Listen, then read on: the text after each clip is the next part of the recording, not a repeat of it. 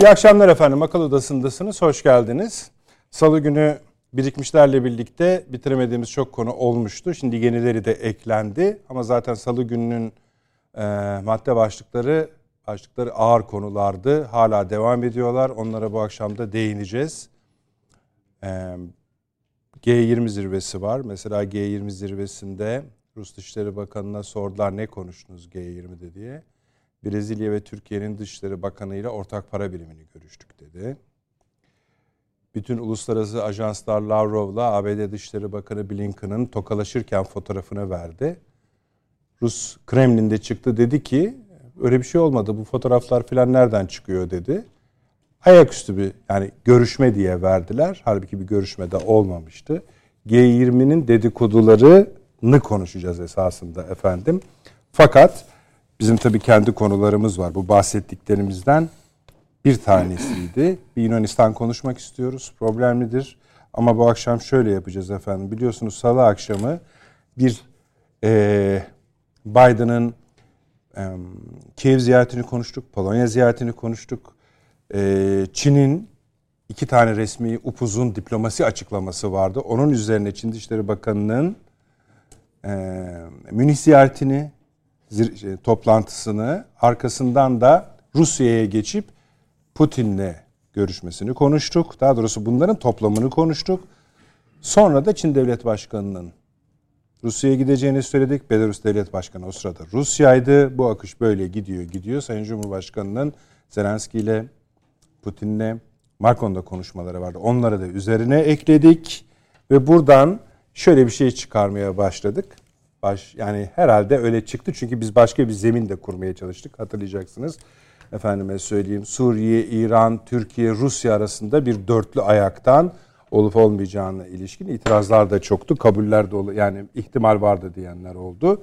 Ama böyle bir yapı kurmaya çalışmış idik. Şimdi o toplantıda bu akşam bizimle birlikte olan Çağrı hocamız yoktu.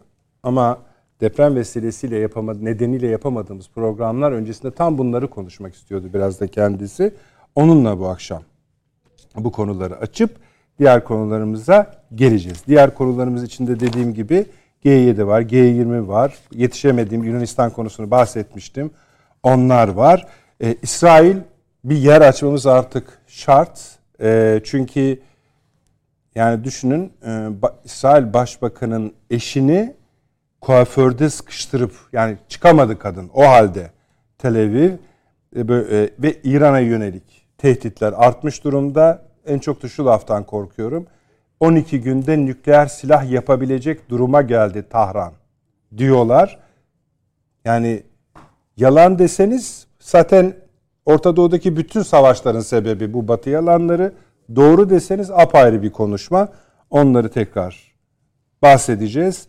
Almanya özel yer ayırıyoruz bu akşam efendim. Sebebi var. Onları sizlerle konuşacağız. Dediğim gibi uzun bir listemiz var. Yeri geldikçe hızlı hepsini ele alacağız. Avni abi hoş geldiniz. Yeni bir gazete sizleri Sayın Avni Özgürel efendim. E, Profesör Doktor Süleyman Seyfi Öğün hocam İstanbul Ticaret Üniversitesi öğretim üyesi. Hocam şeref verdiniz. Hoş geldiniz. Ve Profesör Doktor Çağrı Erhan Altınbaş Üniversitesi Rektörü. Kıymetli hocam hoş geldiniz. Siz hem yurt dışındaydınız hem de Ankara'daydınız galiba. Öyle yanlış mı biliyorum? Evet. Bir yurt dışından da döndünüz. Hem programı hem İstanbul'a hoş geldiniz diyelim. İsterseniz öyle başlayalım. Ee, biz şöyle bir çıkarıma yürümeye çalıştık. Bu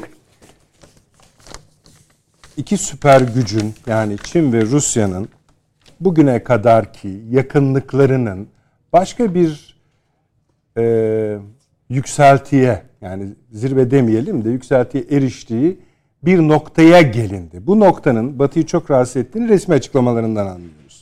Fakat öteki, taraftan dünyadaki hani bu yeni kutu, çok kutuplu düzenin de alametlerinden en büyüğüymüş gibi gözüktü bize. Tabi şerler de var. katkılar da var. Apayrı konular. Bu otomatik olarak Ukrayna'yı ekliyor. Otomatik olarak Orta Doğu'yu ve nihayetinde Türkiye'yi etkileyen bir takım soruların sorulmasını gerektiren bir tablo ortaya çıkıyor. Biz biraz konuştuk. Arzu ederseniz bu Suriye ile normalleşme süreci içindeki dört ülkeye de birleştirebilirsiniz ya da münhasıran değerlendirebilirsiniz hocam. Buyurunuz. Geçen hafta Birleşmiş Milletler Genel Kurulu'nda bir oylama yapıldı. 24 Şubat birinci yıl dönümü vesilesiyle. Rusya Devlet Başkanı Putin'in Ukrayna'ya taarruz emri ver, verişinin yıl dönümü olması vesilesiyle. Ve oylamada dünyada büyük çoğunluk Rusya'nın bir an önce Ukrayna topraklarından çekilmesini e, isteyen karara evet dedik. Türkiye bunların arasında. Fakat işte 6 ülke hayır dedi. Malum. Malum ülkeler onlar Suriye, işte Kuzey Kore, Mali falan bunlar. Ama azımsanmayacak sayıda ülkede karışmadı. Çekinsel kaldı, kaldı, ortada kaldı. 47 tane miydi? Öyle, evet, evet. 7 ülke. Ben dedi bu karara evet demiyorum. Çok önemli bir tutum değişikliği. Ben bu tutumu Rusya'ya destek mahiyetinde değil, bu kararı hazırlayan ve tek taraflı bir şekilde ortaya koyan Batı'ya hayır mahiyetinde algılıyorum. İlginç. Evet. Ve sizin sorunuza da oradan geleceğim. Buyurunuz. Ee, Rusya'da bir toplantıya katıldım iki gün evvel. Valday. Valday Forum. Bu Rusya Başkanlığı tarafından, devlet başkanlığı tarafından desteklenen bir düşünce kuruluşu aslında. Her yıl çeşitli konferanslar yapıyorlar. Dünyanın her tarafından insanları davet ediyorlar. E, bu seferki toplantı Orta Doğu başlıklı bir toplantıydı. Fakat Orta Doğu konuşulurken ister istemez tam da bu sorduğunuz sorular etrafından konuşuldu. Çünkü Orta Doğu bölgesi tıpkı Güney Çin Denizi gibi, tıpkı Latin Amerika gibi, tıpkı Afrika'nın bazı yerleri gibi dünyanın sinir ucu. Ve bugün bakıyorsunuz mevcut küresel lider ile müstakbel küresel liderler arasında mücadele buralarda cereyan ediyor. Orta Doğu'da bu mücadele sahalarından sadece bir tanesi. Suriye'deki mücadeleyi de böyle okumak mümkün. Afrika boynuzunda olup biteni de böyle anlamlandırmak mümkün. Veyahut işte İran'la Çin arasında gelinen noktayı, Rusya ile İran arasında gelinen, gelinen noktayı, Amerika Birleşik Devletleri'nin zorlamasıyla Arap ülkelerinin bazıları ve İsrail arasında yapılmış olan İbrahim anlaşmalarını hepsini bir şekilde bununla ilişkilendirmek mümkün.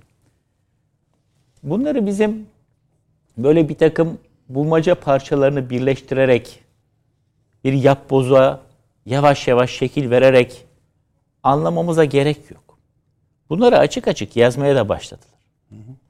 En son yani hangi taş nereye oturacağı yazıyorlar. Belli zaten. Yani adam diyor ki Biden'ın ulusal güvenlik strateji belgesinde Rusya bizim için düşmandır diyor.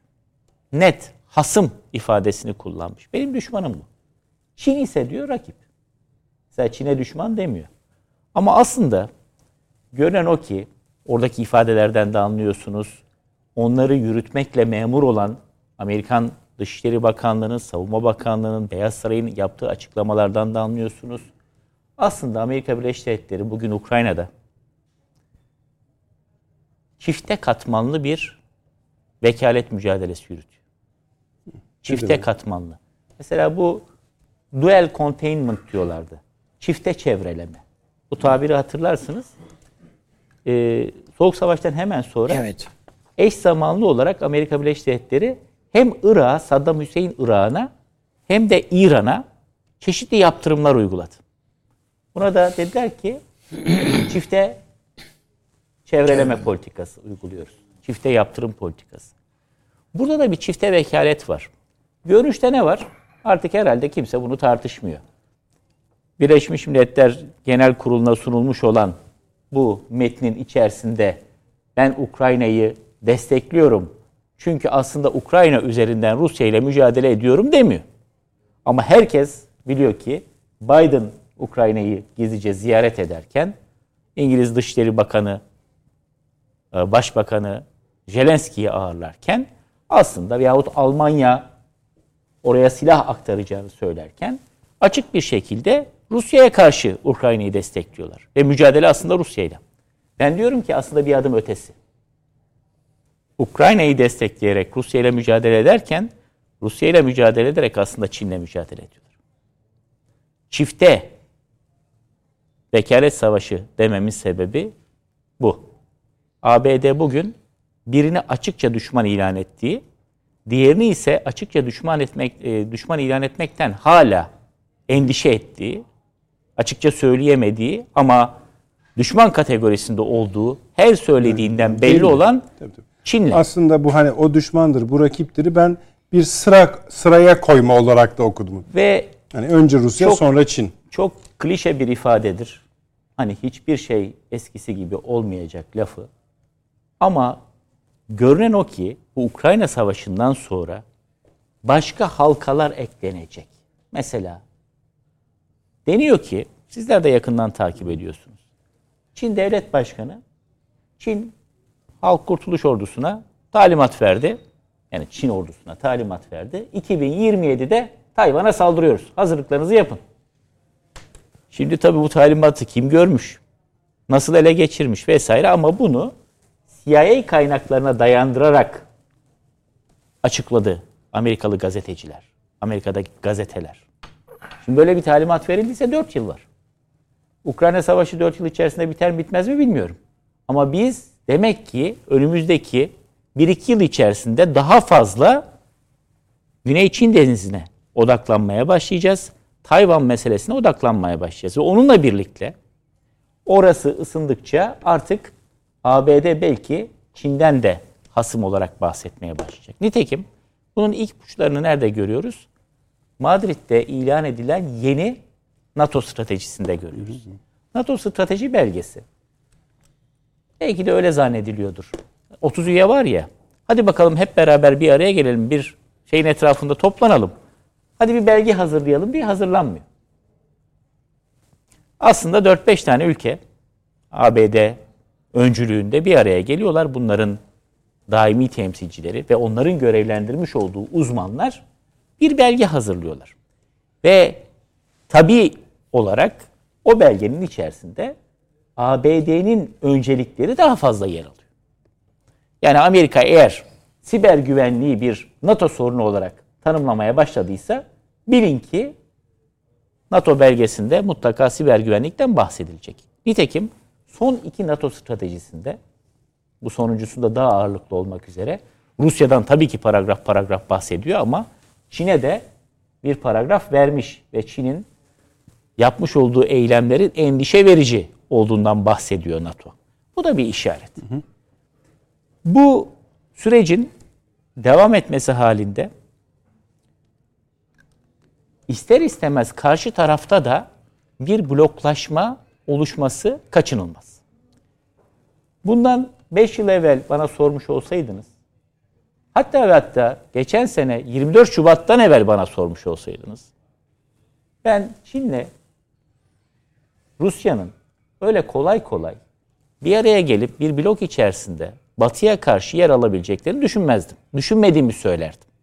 Zira çok rezervi olan var. Zira kendi aralarında gerçekten de orta ve uzun vadede çözülmesi çok zor bir takım meseleler var. Başta toprak meselesi olmak üzere. Çünkü Çin genişliyor. Bir bakıyorsunuz Orta Asya'da bir takım işte köyler hep öyle denir ya her hafta bir köy Orta Asya'da Çinlerin eline geçiyor. Yani adam ordusuyla değil ama nüfus kaydırarak evet. bunu yapıyor. Deniyor.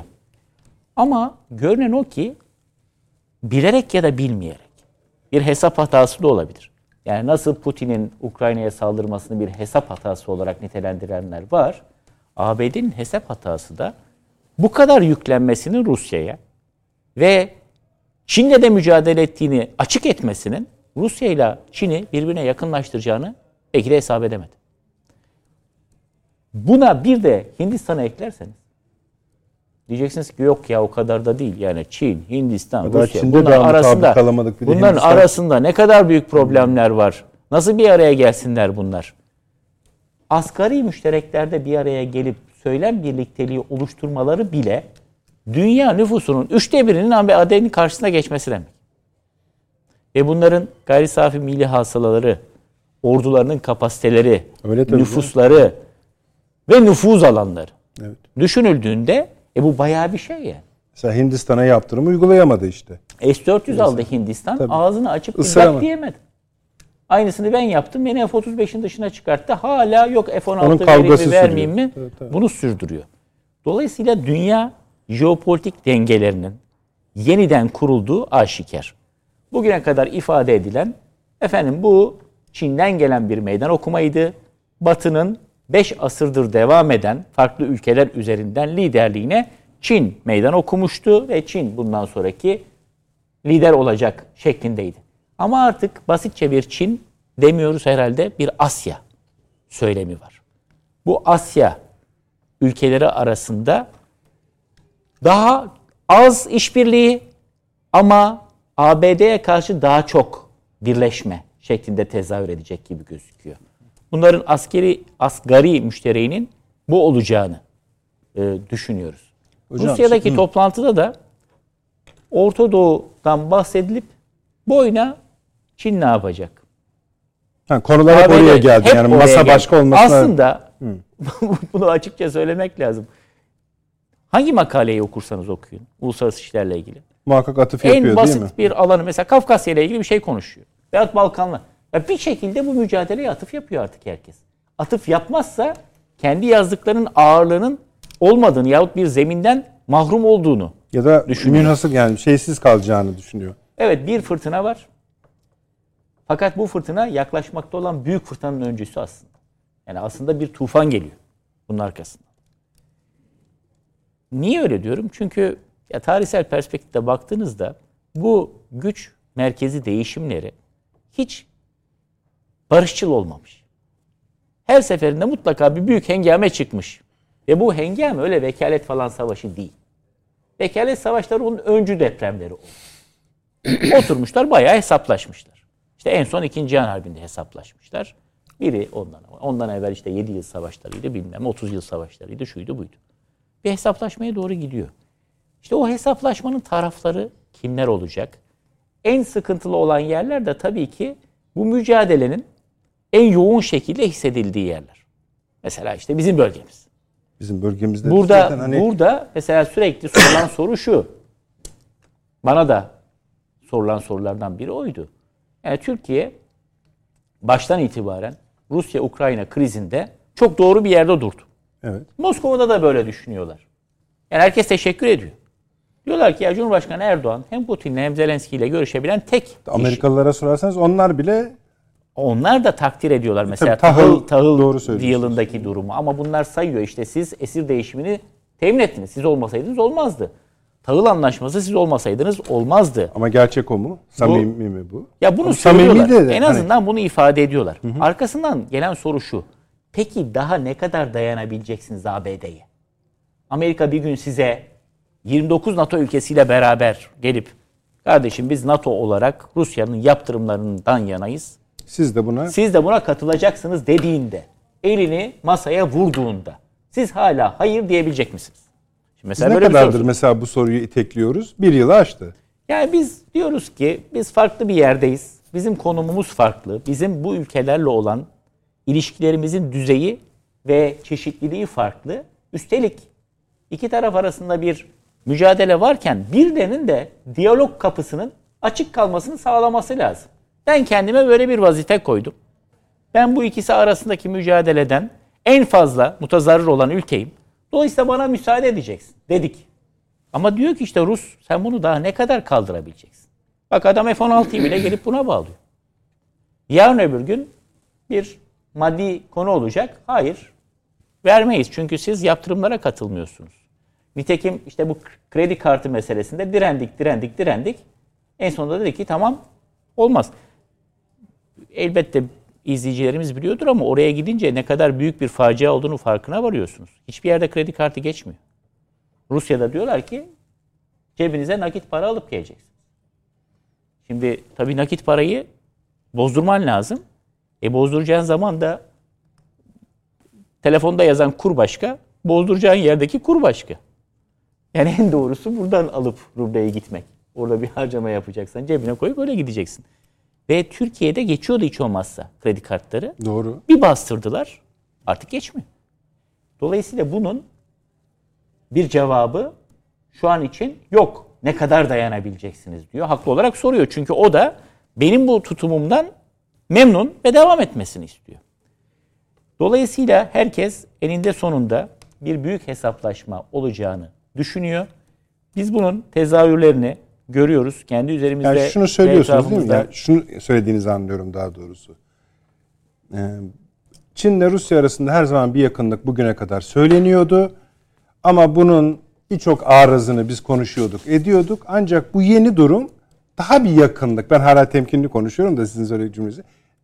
Daha güçlü bir yakınlıktır. Şimdi eğer Mart'ta eğer e, Çin Devlet Başkanı oraya giderse Moskova'ya orada da bir konuşma yapılacak herhalde. Ben şu an zaten o konuşmanın içeriğinin netleştirildiğini düşünüyorum. Ee, çok ciddi anlamda bundan sonra 2050'ye kadar dünya tarihine yön verecek bir ziyaret olabilir. Yine o Biden'ın ulusal strateji belgesine atıf yapayım. Diyor ki çok değişik zamanlardan geçiyoruz. Öyle başlıyor. 21. yüzyılın tamamına diyor yön verecek dönemden geçiyoruz diyor. Bu önümüzdeki 10 yıl diyor. Onu Putin de söyledi, The next Biden decade. söyledi. Biden Tabii, yazmış oraya. Diyor ki the next decade. Önümüzdeki 10 yıl ya da bu 10 yıl yani 2020'ler. İçindeki evet. 21. yüzyılın sonuna kadar gelece- gerçekleşecek şeylere yön verecek diyor. Ya bir bildiği var adamın ki bunu söylüyor. Amerikan başkanı söylüyor bunu ya. Ve yazıyor bunu. Altına da birileri imza atıyor. Ya da bir özlemi var. Bir beklentisi var. Ama belli ki bir hesaplaşma beklentisi. yavaş yavaş hani diyorlar ya borsa bu beklentiyi satın aldı. Bugün böyle bir şey çıksa kimse şaşırmaz ya. Yani nükleer silahların masada olduğu bile konuşuldu. Demedi mi Putin? Bize saldırırlarsa ve gerek duyarsak hayati bir an kullanırız dedi ya.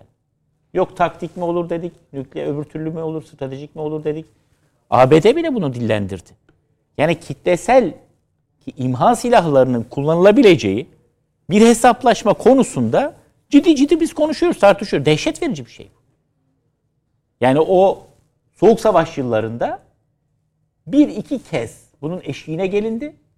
İşte Küba bunalımıdır bir tanesi. Ondan sonra zaten yumuşama yaşandı. Çünkü o zaman 1961'e Anlaşmalar insanlar da- anladılar ki ya böyle bir şey olursa bunun kazananı olmaz. Bu herkes için topyekün bir imha. Karşılıklı. Ha bir kazananı olur kuşkusuz ama o Pirus zaferi olur. Yani iki Yunan kent devleti birbirle savaşıyorlar ittifaklar halinde. Birinin 300 gemisi var, öbürünün de 300 gemisi var. Savaş sonunda bu tarafın bir gemisi kalmış, öbürünün hepsi batmış. Şimdi bunlar ne kadar derlerse desinler bu zafer değil ya. 299 gemin gitmiş. Peki. Şüphesiz bu meselenin bir de iktisadi boyutu var. E, çünkü yine tarihsel örnekler bize gösteriyor ki bölgesel liderlik veyahut küresel liderlik ya da çok kutuplu dünya liderliği, kutup liderlerinden birinden ol- olma çok güçlü bir orduya sahip olmak kadar dünyanın önemli ticaret yollarına hakim olmak kadar kendi hukuk sisteminin hemen yakın çevrende ve dünyada çeşitli düzeylerde cari olması kadar kendi paranın da rezerv para olmasından geçiyor. Veyahut kendi finan, dünyanın finansal ilişkilerine senin yön vermenden geçiyor. Bugünkü mücadele büyük ölçüde bu yönde de devam ediyor. Mesela kripto paraların icat edilmesi. Sonra bunların birdenbire yükselip birdenbire çökmesi. Şu an Yuan'ın bütün baskılanmalarına rağmen kendileri de tutuyorlar yani. İstemiyorlar o kadar değerlenmesini. Ama neredeyse dolu dizgin gitmesi. Bakın mesela Pek çok ülkenin kendi... Rusya tasarruflarının %60'ı yuan. Hah, ama dolardı Tabii. ve Hepsini euroydu boşaltmış. ve altındı. Biz Yavaş mesela yavaş daha çok altın tarafına gidiyoruz başladı. herhalde. Şimdi mesela bizde öyle değil. Bizde hala altın değil mi? Tabii. Getirdik bir de altınlarımızı buraya. Ama adam yuan alıyor. Ama altın devam. Ha, altın da var ve yuan ama mesela dolardan uzak duruyor. Doğru. İstemiyorum ben dolar diyor. Şimdi temel mübadele aracı olmaktan çıkması bir para biriminin aynı zamanda onu basan ülkenin gücünü de, ekonomik gücünü de, finansal gücünü de sorgulattırıyor ve azaltıyor. Çünkü dünyada dolar basma ayrıcalığına sahip olan bir tane ülke var. Ve istediği kadar da kimseye hesap vermeden basabilir. Yani enflasyon artar, bilmem ne olur, şu olur, bu olur ama benim enflasyonum kardeşim. Bastım ben 3 milyar dolar daha dese. Ya Irak'ta dağıttıkları dolarların haddi hesabı var mı? Afganistan'da dağıttıkları dolarların haddi hesabı var mı? Adamlar uçaklar dolusu dolar basıp götürüp Irak'ta dağıttılar ya. Saddam sonrası. Kendi yandaşları, taraftarlar. Ha neymiş efendim onlar ayrı bir seriymiş de ne olduğu belliymiş de falan filan. Ama dolar yani neticede. Bu mücadele ister istemez bizim üzerimizde bir taraf olma zorunluluğu doğuracak. Bizim buna kafa yormamız lazım. Yani bizim bu yeniden şekillenen dünyada Evet. ya şekillenenler, şekil verenlerden biri olacağız. Ya mimarlarından biri olacağız veyahut nereye doğru bunun gittiğini görüp bizim menfaatlerimiz ve haklarımız açısından nerede durmamız gerekiyorsa orada duracağız. Türkiye'nin böyle bir şekillenmede, Türkiye gibi bir ülkenin ya bir bekleyelim, dur bir bakalım deme lüks olduğunu düşünüyorum. Peki hocam. Başka bir zaman bu olabilirdi. Yani bir şekillensin, tam bir çıksın, teenniyle hareket edelim. Yani bu Hergelen Meydanı'nın meşhur laflarından biridir. Hergelen Meydanı Dışişleri Bakanlığı'nın ilk Ankara'da açıldığı yer. Yani bakanlıklar bulundukları yerin adresiyle ifade edilir- edilirlermiş eskiden. İşte Kaiserstraße diyor filan mesela. Veyahut Kedorsay diyor. Fransız Dışişleri Bakanlığı'nın olduğu yere. Burada her, her gelen meydanı tabii halkımız Neyi beğenmedi? Muzip, muzip olduğundan ve o dönemin diplomatları da çok e, sempati toplamadığından farklı şekillerde de ifade ediyorlarmış söz konusu meydanın adını. Her neyse biz Balgat diyelim. Yani Balgat'ın artık teenniyle hareket edelim. Bekleyelim görelim filan deme lüksü yok. Oturacağız. Ne şekil alabileceğini tahmin edeceğiz. Biz de ona göre gerekli hazırlığımızı yapacağız. Ama biliyorsunuz meşhur bir laftır. Geleceği en iyi tahmin eden onu inşa edendir. O yüzden biz inşa edenlerden olmalıyız. Bekleyip görenlerden değil. Peki. Şimdilik teşekkür ediyorum. Bunu ekleyeceğiniz var mı Süleyman Hocam? Bak arkadaşlarımız şöyle bir KJ koymuşlar oraya. Süleyman Hocam. Türkiye Rusya-Çin ittifakını destekliyor mu diye. Valla Türkiye'de en azından belli bir kul var. Bunu Destek bence destekliyor ve olmasını da istiyor. şiddetle arzu ediyor yani. Bir de gerçekler var. Yani mesela Çağrı Hocam'ın dediğine katılıyor musunuz? De- Yani mesela diyor ki Yok, 2050'ye kadar dünyaya yön verecek yıllardan geçiyoruz ve bu yakınlaşma şu ana şu ana kadarki modelin biraz üstünde diyor. Yani ben yine tabii şey söylüyorum. Yani mealen. çok e, paralel benim geçen salı Tabii tabii. Salı günü söylediklerime de çok konuştuk. Hani ekleyeceğiniz. paralel şeyler söyledi Çağrı Hoca. Katılıyorum. Yani Türkiye kritik, hayati, belki de bazı açılardan trajik sayılabilecek bir yol ayrımında. Şimdi düşünebiliyor musunuz? 250 senelik bir yatırımımız var. Avrupa, Amerika, NATO, Avrupa Birliği. Ne diyeceksiniz yani? Her şeyimizi o standartlara kavuşturma, yani batı standartlarına kavuşturmanın azim ve gayretiyle geçen bir 250 sene var. Şimdi bunu bile çok yadırgamıyoruz. Çünkü zaten işte bu Oğuz Türklerinin bir kolu olarak yönelişimiz zaten batıya doğru olmuş hep. Değil mi? Asya steplerinden filan. Bunu da katarsak işin içine. Şimdi bir duralım ve yönümüzü yeniden tayin edelim demek. Binlerce senenin döngüleriyle devam etmiş olan insanlar onun şu tarafındadır, bu tarafındadırlar. Yani tren bir yere doğru gidiyor, siz içinde belki biraz geriye doğru koşuyorsunuz. Veya ne bileyim işte hafif bir e, ne bileyim düz gitmeyelim de şöyle biraz sağdan gidelim ama sonuçta yani hedef Yöne aşağı yukarı belli yani. Bunu bile tartışma konusu haline getirebilecek. Yani daha şey söyleyeyim hani batıllaşma tarihi der kimi, garplılaşma tarihi der kimi. Bunun derin bir e, muhasebeleştirilmesine doğru şartlar Türkiye'yi itiyor. Ama şunu da kaydetmek zorundayım. Yani bunun çok kuvvetli bir hazırlığının olması lazım Türkiye'de. Günü idare eden ya daha doğrusu siyaseti idare lambası gibi kullanan yaklaşımla bunun altından kalkılmaz. Çok kompleksiz, bakın kompleksiz, ideolojik ayartmalara yol açmayacak şekilde aklı selim üzerinden Türk aklı selimini, Türkiye'nin aklı selimini e, tam kapasite seferber etmeyi gerektiren bir tablo bu. Bu konuda tamamen katılıyorum hocanın söylediğine. Yani şöyle bir şey yok. Yani işte ne bileyim ortalık biraz karışır sonra durulur falan gibi. Hani şimdi bunu daha böyle teorik, daha akademik ifade edecek olursak hani bazı krizler vardır. Mesela Kondratiev kriz dalgaları kuramında işte A tipi, B tipi ayırır. Bazı krizler vardır. Yani bunlar beklenir yani ve aşılır. Sistemik çareler bulunabilir ona. O durumda değil dünya. Dünya artık sistemik kriz veriyor. Yani döngüler işlemiyor. Şimdi ne yapacak Türkiye? Abi bu soru sadece Türkiye'nin sorusu değil. Ben söyleyeyim. Bu soru aynı zamanda İran'ın sorusu. bu soru en böyle sarsıcı bir şekilde bizzat şu an bu krizleri yaşayan Rusya'nın sorunu. Rusya karar vermek zorunda. Rusya'nın da çünkü bir batı yatırımı var. Avrasya burası. Yani burada biraz bir şeyler arkadan bizi yaşlı doğru çeker, Asya'ya doğru çeker. Bir şeyler de öne doğru iter yani. Şimdi bu bunu çözmek zorunda e, Rusya. Rusya karar verecek. Batı'nın yanında mı yer alacak? Ama vermedi mi hocam? İşte tabii. Şimdi şöyle. Hı, hı. Daha savaş var yani. Savaş nasıl bitecek? Yani, Rusya'da şimdi daha açık söylemem gerekirse şöyle söyleyeyim o zaman. Buyurunuz. Rusya'nın içinde de güçlü bir Amerikan lobisi var. Bakın. Kimi yok yok. Ha, öyle değil yani.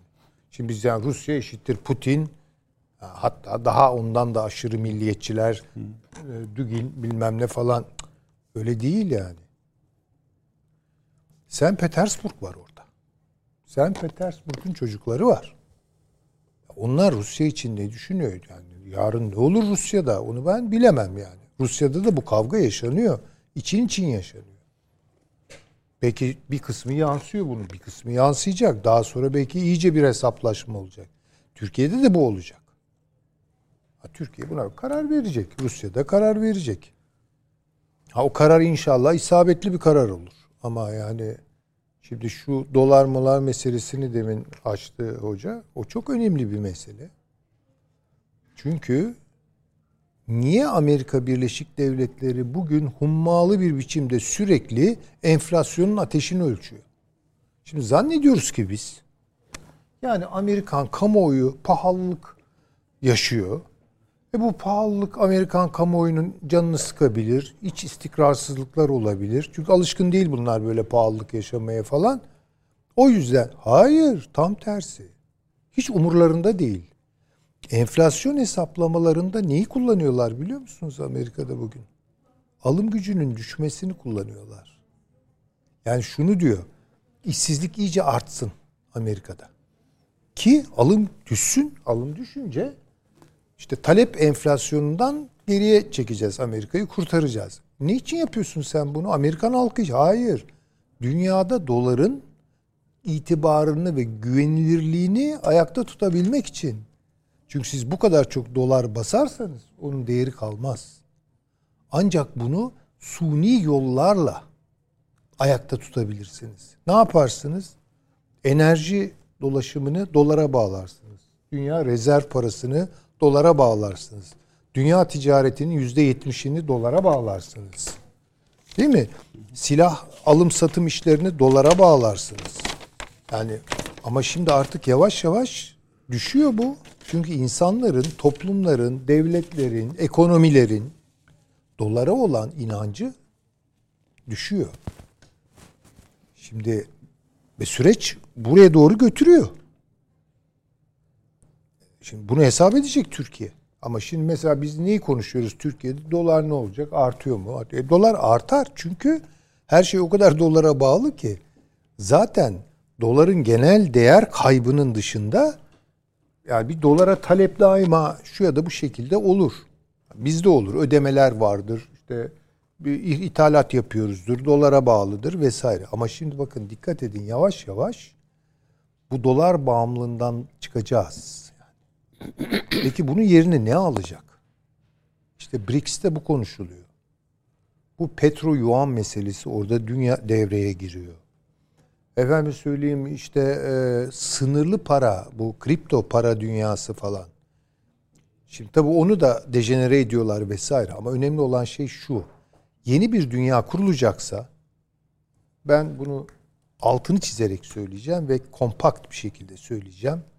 Şu savaş olmuş, bu barış olmuş falan bunlar hiç önemli değil.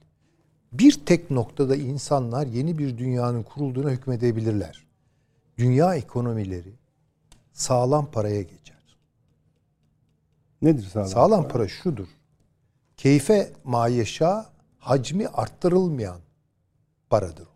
Yani bir yere bağlı böyle keyfe tabii, kadar tabii, tabii, üretilmeyen. Tabii. Şimdi mesela Bitcoin. Bitcoin dediğiniz şeyin sınırı var. 21 milyon. Bitti. Kimse onu bir kuruş arttıramaz. Onun için oraya doğru bir kayış oluyor. İster istemez çünkü sağlam. Altın çok önemli. Niye Rusya bu savaş olmadan evvel fotoğraflarını yayınladı hatırlarsınız değil mi? Böyle altınlar yığılmış şeyler, o külçeler neyse işte onlar. Gümüş çok önemli. Yığdı. Türkiye devlet aklı birden harekete geçti ve altınlarımızı topladık dünyadan. Değil mi? Altın alımları yapıyoruz. Bunlar işte niye? Çünkü dolara karşı güven yok. Ha diyeceksiniz ama buna rağmen altın iniyor çıkıyor falan. iniyor çıkıyor. Onu da çünkü türev piyasalar üzerinden altın kağıtları üreterek baskılıyorlar. Ama şimdi oraya doğru da gittikçe güven kaybı oluyor. Yani sonuçta sağlam para rejimine doğru dünya geçecek. Bir gün geçecek. Ama bu çok sancılı olacak. Ve bu artık dolar olmayacak. O zaman da dünya düzeni elbette ona göre bir dünya düzeni kurulur. Ama buraya geçiş dediğiniz gibi yani ben de katılıyorum. Böyle sancısız, savaşsız, üstadın arada Tevfik Fikret'ten alıntıladığı gibi hasarsız zaferler üzerinden falan olmaz. Herkesin canı yanacak bu işte. Yani Herkes, dünya düzeninin tabii, değişmesi tabii. için doların değişmesi lazım demek esasında adamın parasını alman demek. O kimsenin tabii de parasını ki. savaşmadan alamayacağınıza göre. E tabii şimdi ne yapıyor Amerika Birleşik Devletleri? Geçen söyledim ama kısaca yeniden hatırlatayım. Şunu yapıyor. Şimdi zaten ekonomisi Amerikan ekonomisi 1970'lerden itibaren verimlilik kaybına uğramıştır. Yani sermaye verimliliği düşmüştür, emek verimliliği düşmüştür vesaire bunları anlatıyoruz. Alman ekonomisi saat gibi işliyor. Japon ekonomisi 70-90 arası öyleydi. Yani hatta 45'ten itibaren 50 diyelim hani atom bombası yediler. 50-90 arası çok iyiydi. 90'da e, elektronik dönüşüm dijitale evrilince e, geride kaldılar. Yani durdu. Fakat müthiş fonları var bu adamların. Yani Japonya müthiş bir fon e, biriktirmiş durumda. Yoksa ekonomisi yok, büyümesi filan e, öyle bir şey yok Japonya'nın. Yani hazırdan yiyor ama onu nesiller boyu idare edecek kadar bir birikim bu. Şimdi Amerika oraya gözünü dikti. O onu çekiyor. Hocam bu Orada. akşam bu konunun açılacağını düşündüğüm için şöyle bir yeni haberi siz, bilhassa size danışmak için. Bugün Alman Merkez Bankası 44 yıl sonra ilk kez zarar açıkladı. Çünkü Ve hani zarar açıkladı da rakamda şu 172 milyon avro. Ne o biliyor musunuz işte Amerika'nın çökme planlarından bahsediyoruz. Bir, en kötüsünden başlıyor. Tekrar ediyor. Bir, offshore birikimlere çöküyor. Ve bunu yaparken de Biden çok gururlu. Yani diyor ki kardeşim biz diyor böyle vergi dışı şeyler olur mu diyor bunları. Tabii ki diyor. Hesabını soracağız falan. Ne hesabını? Çökecek oralara. Niye oligark kovalıyorlar bunlar? Değil mi? O paralara çökmek için. Bir kere dünyada birikmiş ne kadar gizli, e, yasa dışı ama çok yüksek hacimli meblağ varsa buraya çökecekler. İki, şunu yapacaklar. E, ekonomik verimliliğini sürdüren Almanya gibi, Çin gibi ekonomileri işlemez hale getirecekler. Ve diyoruz ya işte burada yani Rusya-Ukrayna savaşı sadece Rusya-Ukrayna savaşı değil ki. Hı hı. Tam tersine Amerika Birleşik Devletleri, İngiltere, Almanya savaşı. Ve Almanya şu ana kadar hepsini maşallah güzel yedi. Güzel yedi. O açık niye? E çünkü enerjisini elinden aldılar. Evet. E, e, Rusya'dan ucuza aldığı doğal gazı şimdi Hindistan üzerinden, Endonezya, Filipinler üzerinden, Çin üzerinden dört katı, beş katı fazlayla alıyor. Şimdi hocam 2010-2019 arasında açık vermeyecekler yani ne olacak savaşa yani? kadarki dönemde e, Almanya Merkez Bankası 25 milyar avro sürekli federal bütçeye aktarmış. Yani tabii, ben kar şey diyorum tabii. fazla veriyorum. Buyurunuz siz kullanınız diye ilk 44 yıl sonra ilk kez böyle bir durum ortaya. Başa gelemiyorlar Almanya'yla. Çünkü Almanya'ya kriz mriz uğramıyor.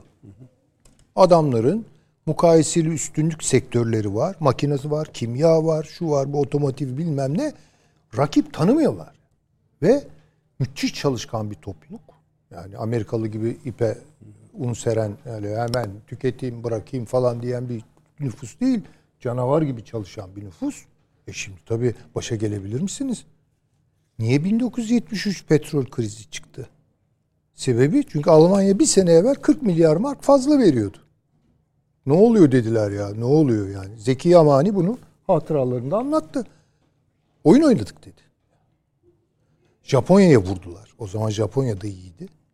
Şeye de vurdular. Almanya'ya da vurdular. Şimdi ikisini de bakın aynı şekilde silaha bağlıyorlar.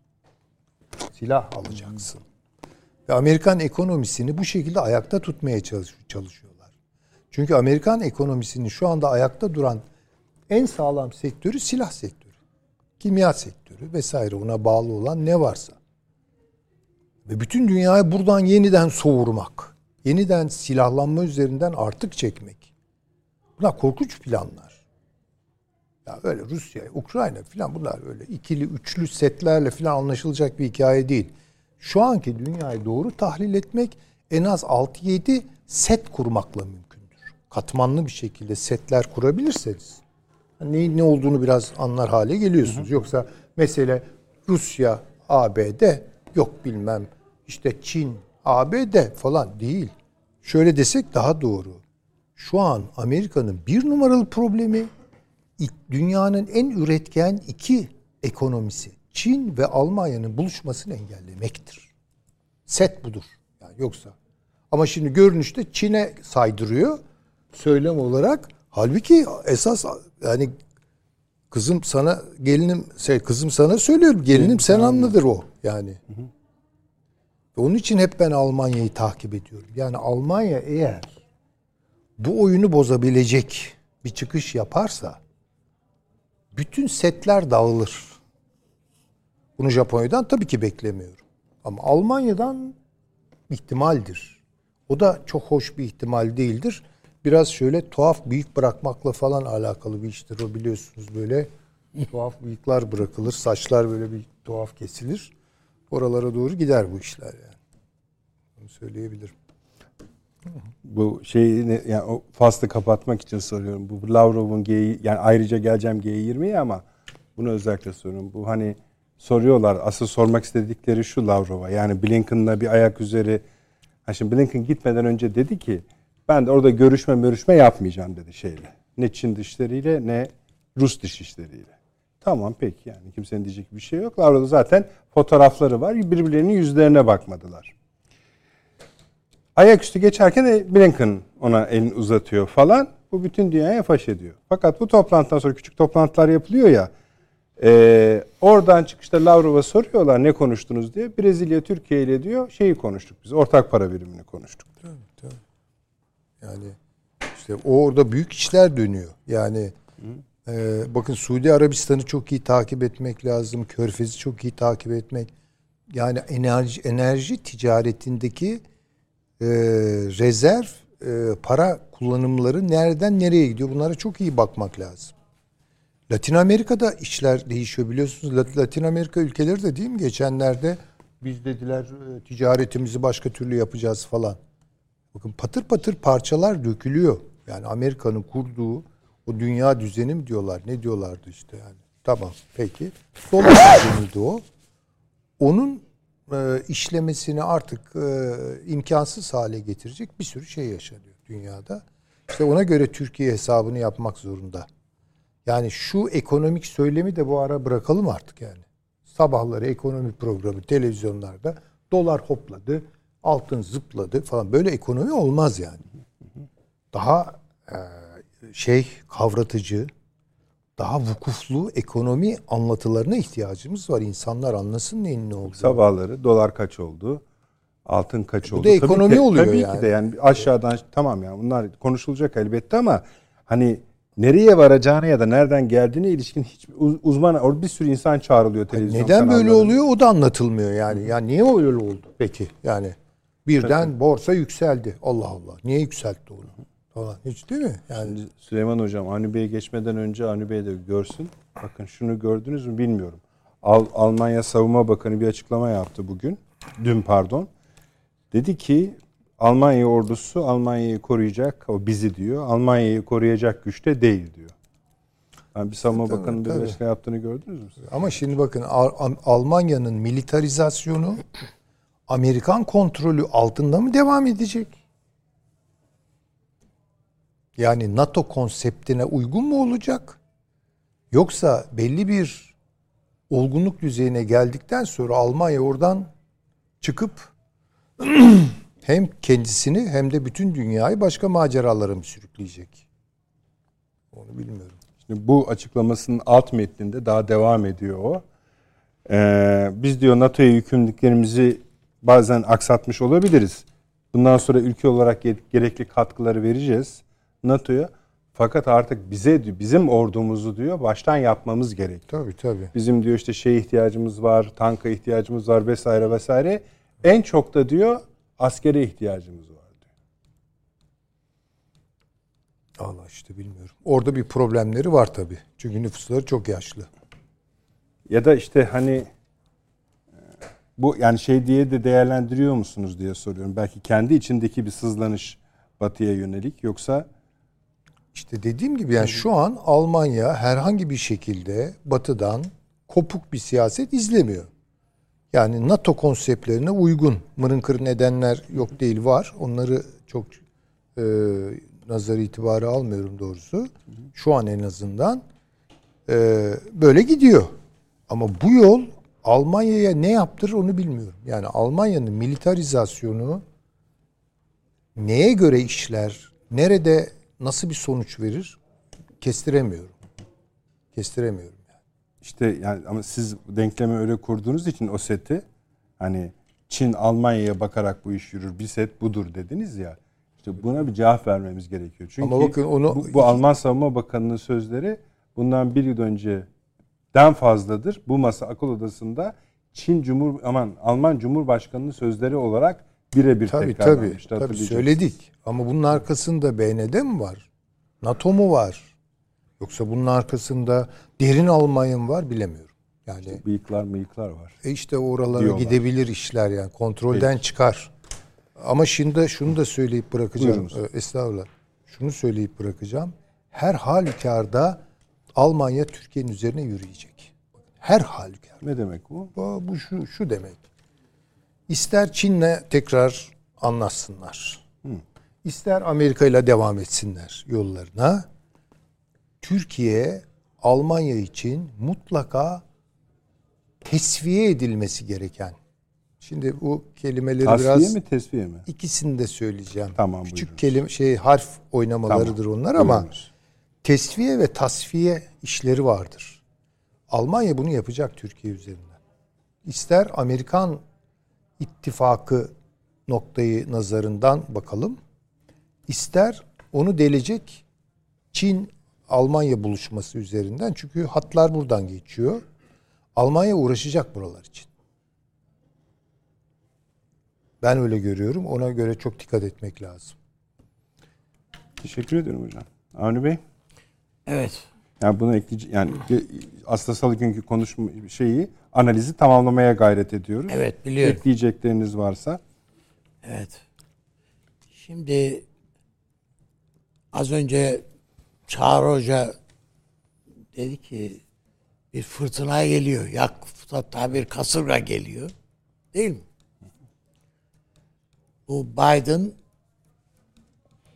10 senenin hatta önümüzdeki 20 senenin neyse hesabını içeren bir planın planı uygulamaya koyuyor.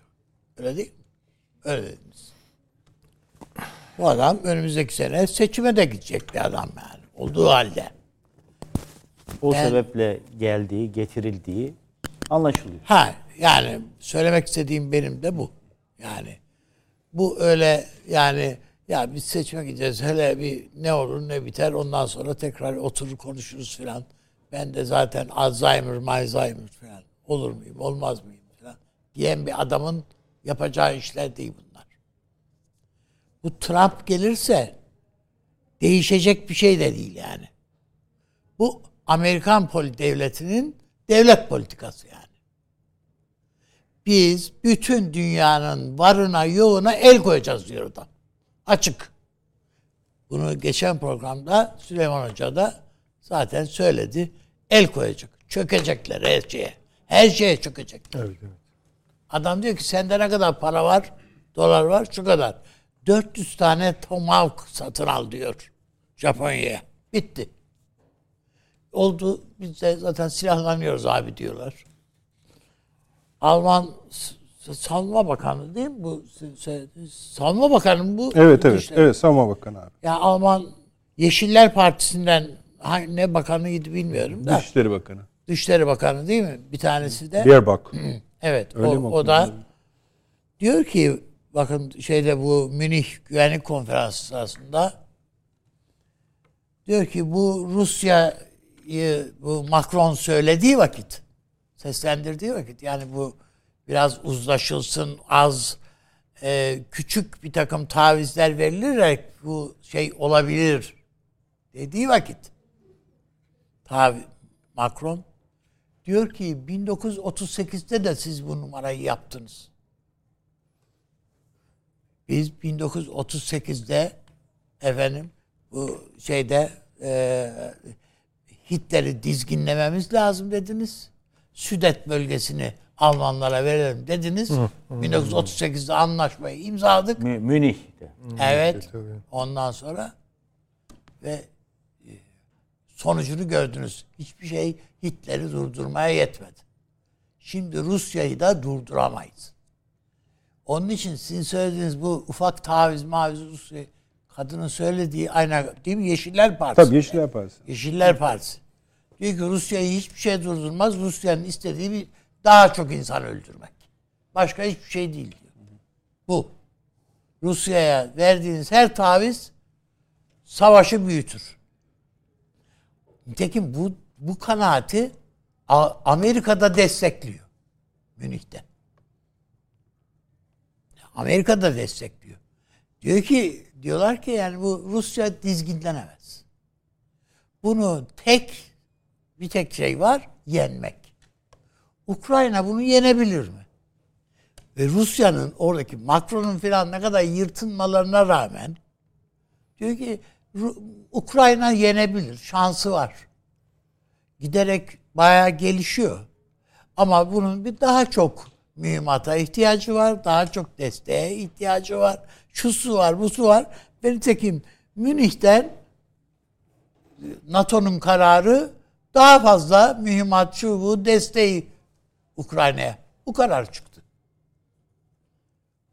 Yani e, NATO ve Amerika üzerinden NATO Amerika NATO üzerinden bunu dayattı bütün NATO üyelerine ve ağızlarını kapattılar bütün NATO üyeleri.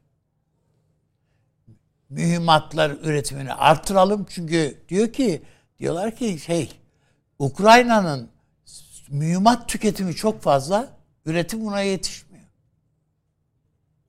Bizim üretimi arttırmamız lazım. Yani bu Ukrayna'yı dizginleyip de ya kardeşim bir kontrollü git falan. Hayır yok veya Rusya ile bir barış şeylerini de bir düşün falan. Hayır bu yok.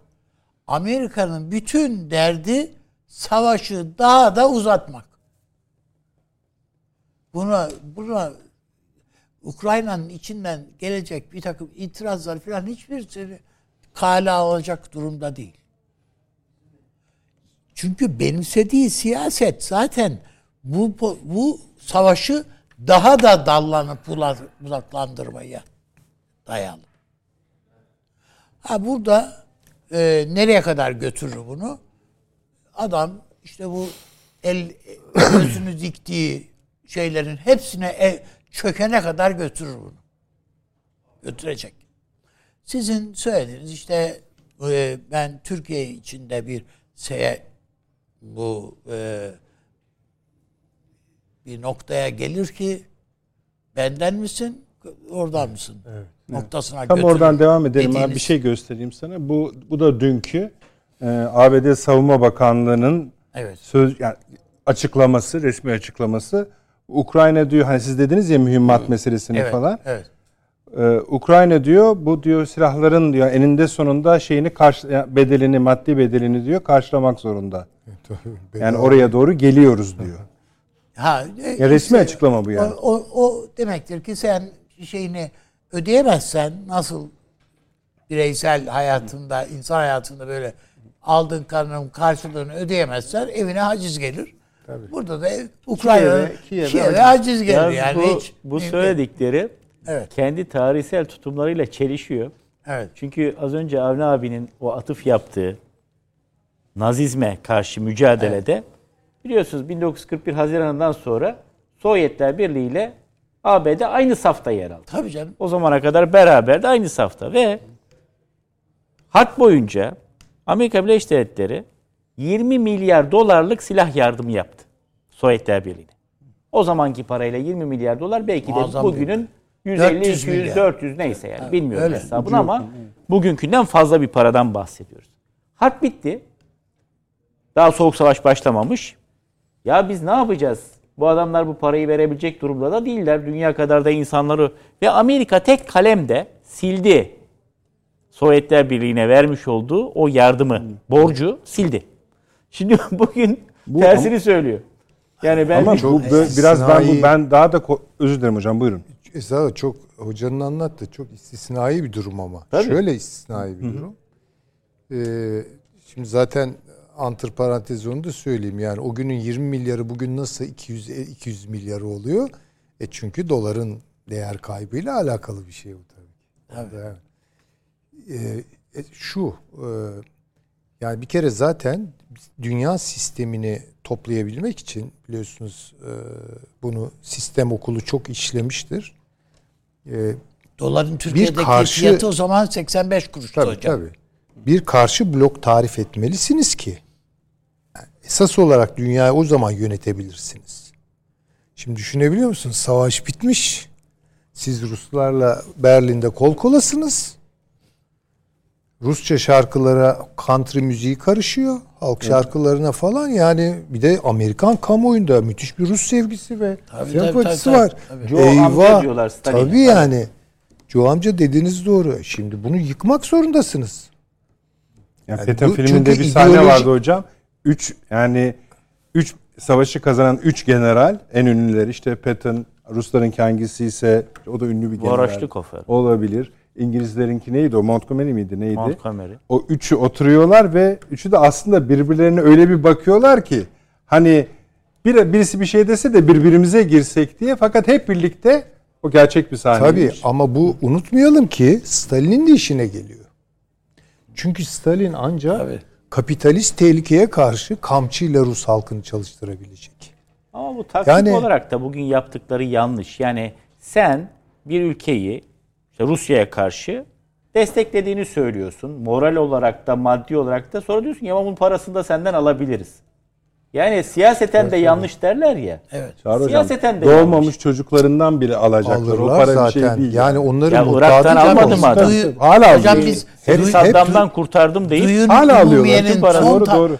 Duyun Umumiye'nin son taksitini 55'te mi ödedik? Hayır hocam e, şey rahmetli e, Özal ödedi. Son taksitini evet. Peki Ya- yani Amerika'nın karşılığını almadan kimseye onlar çöp vermezler. Tabii dahası Çöp. da olacak bence. Hatta şöyle bir şey de hatırlıyorum ben. Bu yine e, yanılıyorsam hocam hatırlayacaktır. İkinci Dünya Savaşı'nın faturalarının son taksitlerini de İngiltere 2006'da ödemişti. Amerika'ya. Doğru. 2006. Şurada Öyle ki hocam bizim mesela NATO'ya girmek istiyoruz. İşte veya da NATO girmek bu Marshall yardımından yararlanmak istiyoruz. İngiltere karşı çıkıyor. Türkiye'ye yapmayın ya bunu. Vermeyin diye. Neden? Savaşa da girmediler. Bunlar habire para biriktirdi. Bakın diyorlar zaten dolar dediğiniz 85 kuruş. Türk lirasıyla rezerv paraları var bunların. Stok yaptılar diyorlar. Ya, yalan mı? Hayır doğru. Biriktirmişiz yani o dönemde. Ya, yani o taraf ayrı ama sonuçta bu bir gün bu, bu önümüzdeki o fırtınada efendim gelecek Tufan, ve diyecekler ki arkadaş neredesin? İnşallah faiz istemezler. Ha o doğru da istemezler. Ama neredesin? Ama iş oraya gidecek mi acaba? Hesaplamadıkları çok önemli şeyler var. Bir mesela bu Avrasya ki gözden çıkardıkları yani Rusya ve Türkiye. Yani ilk gözden çıkar. Ama ne Türkleri çok iyi tanıyorlar ne Rusları çok iyi tanıyorlar. İşin tuhafı o. Yani ben bakıyorum bunların işte yazılar işte Evet. foreign politics yok bilmem foreign affairs. Yani öyle yazılar çıkıyor ki şey gibi herhalde datalara falan bakıyorlar bunlar. Yani sadece data üzerinden tahlil yapıyorlar. Ya data yardımcı olur tahlil yapmaya, anlamaya da hani tek başına bir şey ifade etmez. Yani Amerika'nın Amerikan karşıtlığı Türkiye'de yüzde kaç? Tamam güzel de o karşıtlık nereye gider onu bilmiyor. Ee, veya Rusya diz çöktürürüz. Bunlar işte alıştılar biraz tüketime. Putin'i devirirler. Olmaz. Olmuyor. Olmuyor. Yani şimdi bunları çok iyi tanımıyorlar. Sonra ya canım kutlanmaz ya. Bunlar nükleer silah falan Rusya. Yok yapamazlar ya. Vallahi yaparlar. Daha ilk günde söyledi bunu. Alarm seviyesini yükseltti. Anlayın. Yani bu kalın kafalı Amerikan kalitesiz bürokratlarının kafasına vura vura anlatmaya çalışıyor. Lavrov da Putin de ya kullanırız kardeşim. En çok Medvedev'e söyletiyorlar bunu. Ben Medvedev'i dinliyorum. Evet. Çünkü en uç şeyleri Medvedev söylüyor. Kardeşim Rusya'yı konvansiyonel olarak yenilginin eşiğine getirirseniz biz Rusyasız bir dünyaya inanmadığımız için düğmeye basarız. Bitti. Ya hala buna rağmen bu savaşı kanırtmanın, sürdürmenin, zorlamanın alemi nedir? Gemi azıya almışlar. burada Gemi, gemi şöyle azıya şey hocam. almışlar yani. E, bu Pulitzer ödülü almış bir gazeteci Simon Hirsch. Hoş tabii Evet. evet. Bu resmen yazdı. Belgelerinde de. Bu evet yani bu e, Kuzey yakın. Kuzey Akım Simon Hirsch. 2'nin şeyini e, sabotaj sabotajını Amerika yaptı diye. Bayağı Ve buna dedi İngiltere ve Norveç'te göz yumdular. Göz yumdular. Tabii, rapor yayınladı İskandinav ülkeleri. Şey Şimdi yapmadı Rusya diye. Burada suç bir anormal. Şimdi Rusya suç duyurusunda Çin, bulundu. Çin. Rusya. Rusya. Ben Rusya Çin- esas. Putin emir vermiş.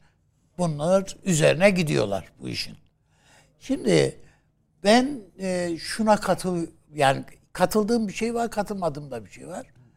Ben Çin Rusya ittifakına o kadar şey yapmıyorum. Çünkü e, biz asırlarca Orta Asya'dan itibaren Çin'le savaştık. Asırlarca Rusya'yla savaştık. Ama biz Rusya'yla en savaştığımız dönemde dahi Kırım'da yani en fazla tepiştiğimiz dönemlerde bile Kırım'da Türk sadrazamıyla Rus Çar ailesi Kırım'da her beş senede bir buluştular. Her beş senede bir. İki devletin arasındaki problemleri görüştüler, tartıştılar. Biz onun için onlarla daha rahat konuşuyoruz. Meseleleri daha rahat konuşuyoruz. O yüzden ben önümüzdeki dönemi Türkiye'nin Moskova'yla daha yakın durarak idare edeceği, geçireceği kanaatindeyim. Çin'le demiyorum bakın. Aramızda çünkü bu şey Uygur meselesi var. Bu basit bir mesele değil. değil. Yani. Ee, bazıları basit gibi görebilir ama kesinlikle basit bir iş değil. Ve çok can yakıcı bir iş. Bunun bir ucunu Irak'ta şeyde Suriye'de görebiliriz. Suriye'de Ukrayna şeyde e, bir Uygurlar var. Duruyor. İdlib'de. Evet İdlib'de var. Duruyorlar. Yani şeyde bile Afganistan'da bile Amerikalıların canını yaktılar. Uygurlar. O yüzden yani ben e, bu işin Çinlerin e, Çinlerin çözebileceği kadar basit olacağını düşünmüyorum. Ama biz Ruslarla bu meseleleri daha rahat çözebiliriz, götürebiliriz ve direnebiliriz. Amerika'ya direnebiliriz bu konuda. Ha nereye kadar direniriz? Elbette bir e, savaşı göze alarak değil ama biz şu anda zaten Suriye'de zaten savaş halindeyiz. Esas olarak. Eğer çok fazla üzerine gelirse Türkiye'nin bunun çok olumsuz sonuçları İsrail için falan çok olumsuz sonuçları olabileceğini Amerika farkında. Yani elinde tamam nükleer silah var ama İran'ın bile üstesinde hakkından gelemiyorsun sen o silahlarla. Onun için Türkiye açısından daha yani Türkiye'yi değerlendirmekte Amerika o kadar sağlıklı düşünmüyor. Evet. Ben e, hocamın o kanaatine katılıyorum. Yani evet çok böyle şey, kağıt üzerinde çok böyle duygusal hatta bazen. Mesela siz efendim bizi hani şu 1 Mart tezkeresinde ne nasıl rezil ettiğiniz falan hala onun şeylerini, doğru, doğru. hesaplarını görüyorlar. Amerika çok yani doğru. Pentagon'a bakarsanız bütün değerlendirmeler onun üzerine. Biz ne sizin yüzünüzden çok asker kaybettik, çok para kaybettik. Şunu yaptık, bunu yaptık falan. 1 Mart'ın da 20. yılıydı ha. Konuşmadık konu. Evet. doğru söylüyorsun. 20. yılı yani. Hatta evet. yani Allah rahmet eylesin Deniz Baykal Bey'in hani vefatı üzerinden bile konuşulabilirdi o konu. 1 Mart meselesi. Yani ben e, o bakımdan Türkiye'nin Rusya ile daha derinlikli bir işbirliği içerisinde olabileceğini olacağını düşünüyorum. Şu andaki görüşmelerin de o yönde olduğu kanaatindeyim. Rusya'nın canını sıkan bir takım ilişkilerine rağmen Ankara'nın Rusya sineye çekiyor bunu. Şu anda. Ben önümüzdeki dönemin bu e, yani Rusya da etrafındakileri filan denedi, baktı, gördü. Yani en güvendiği işte şey değil mi? Yani Moldova yönetimi değil mi? Onu bile kontrol etmekte zorlanıyor. Halbuki meramını Ankara'ya anlatmakta çok daha rahat. Ha bunda tabii daha e, siyaseten daha güvenilir bir muhatabı var Ankara'da. Yani o da e, Tayyip Erdoğan. Açık söylemek lazım. Esasında Biden da biliyor. E, burada Tayyip Erdoğan'ın daha güvenilir bir muhatap olduğunu. Yani ya, önemli olan o tabii e, Çağrı Hoca falan daha iyi değerlendirecektir. Siyasette, uluslararası siyasette yapacağını söylemek, yapmayacağını da söylemek, neyi yapmayacağını söylemek herhalde muteber bir şey. Ben bunu yapmam, yapamam demek.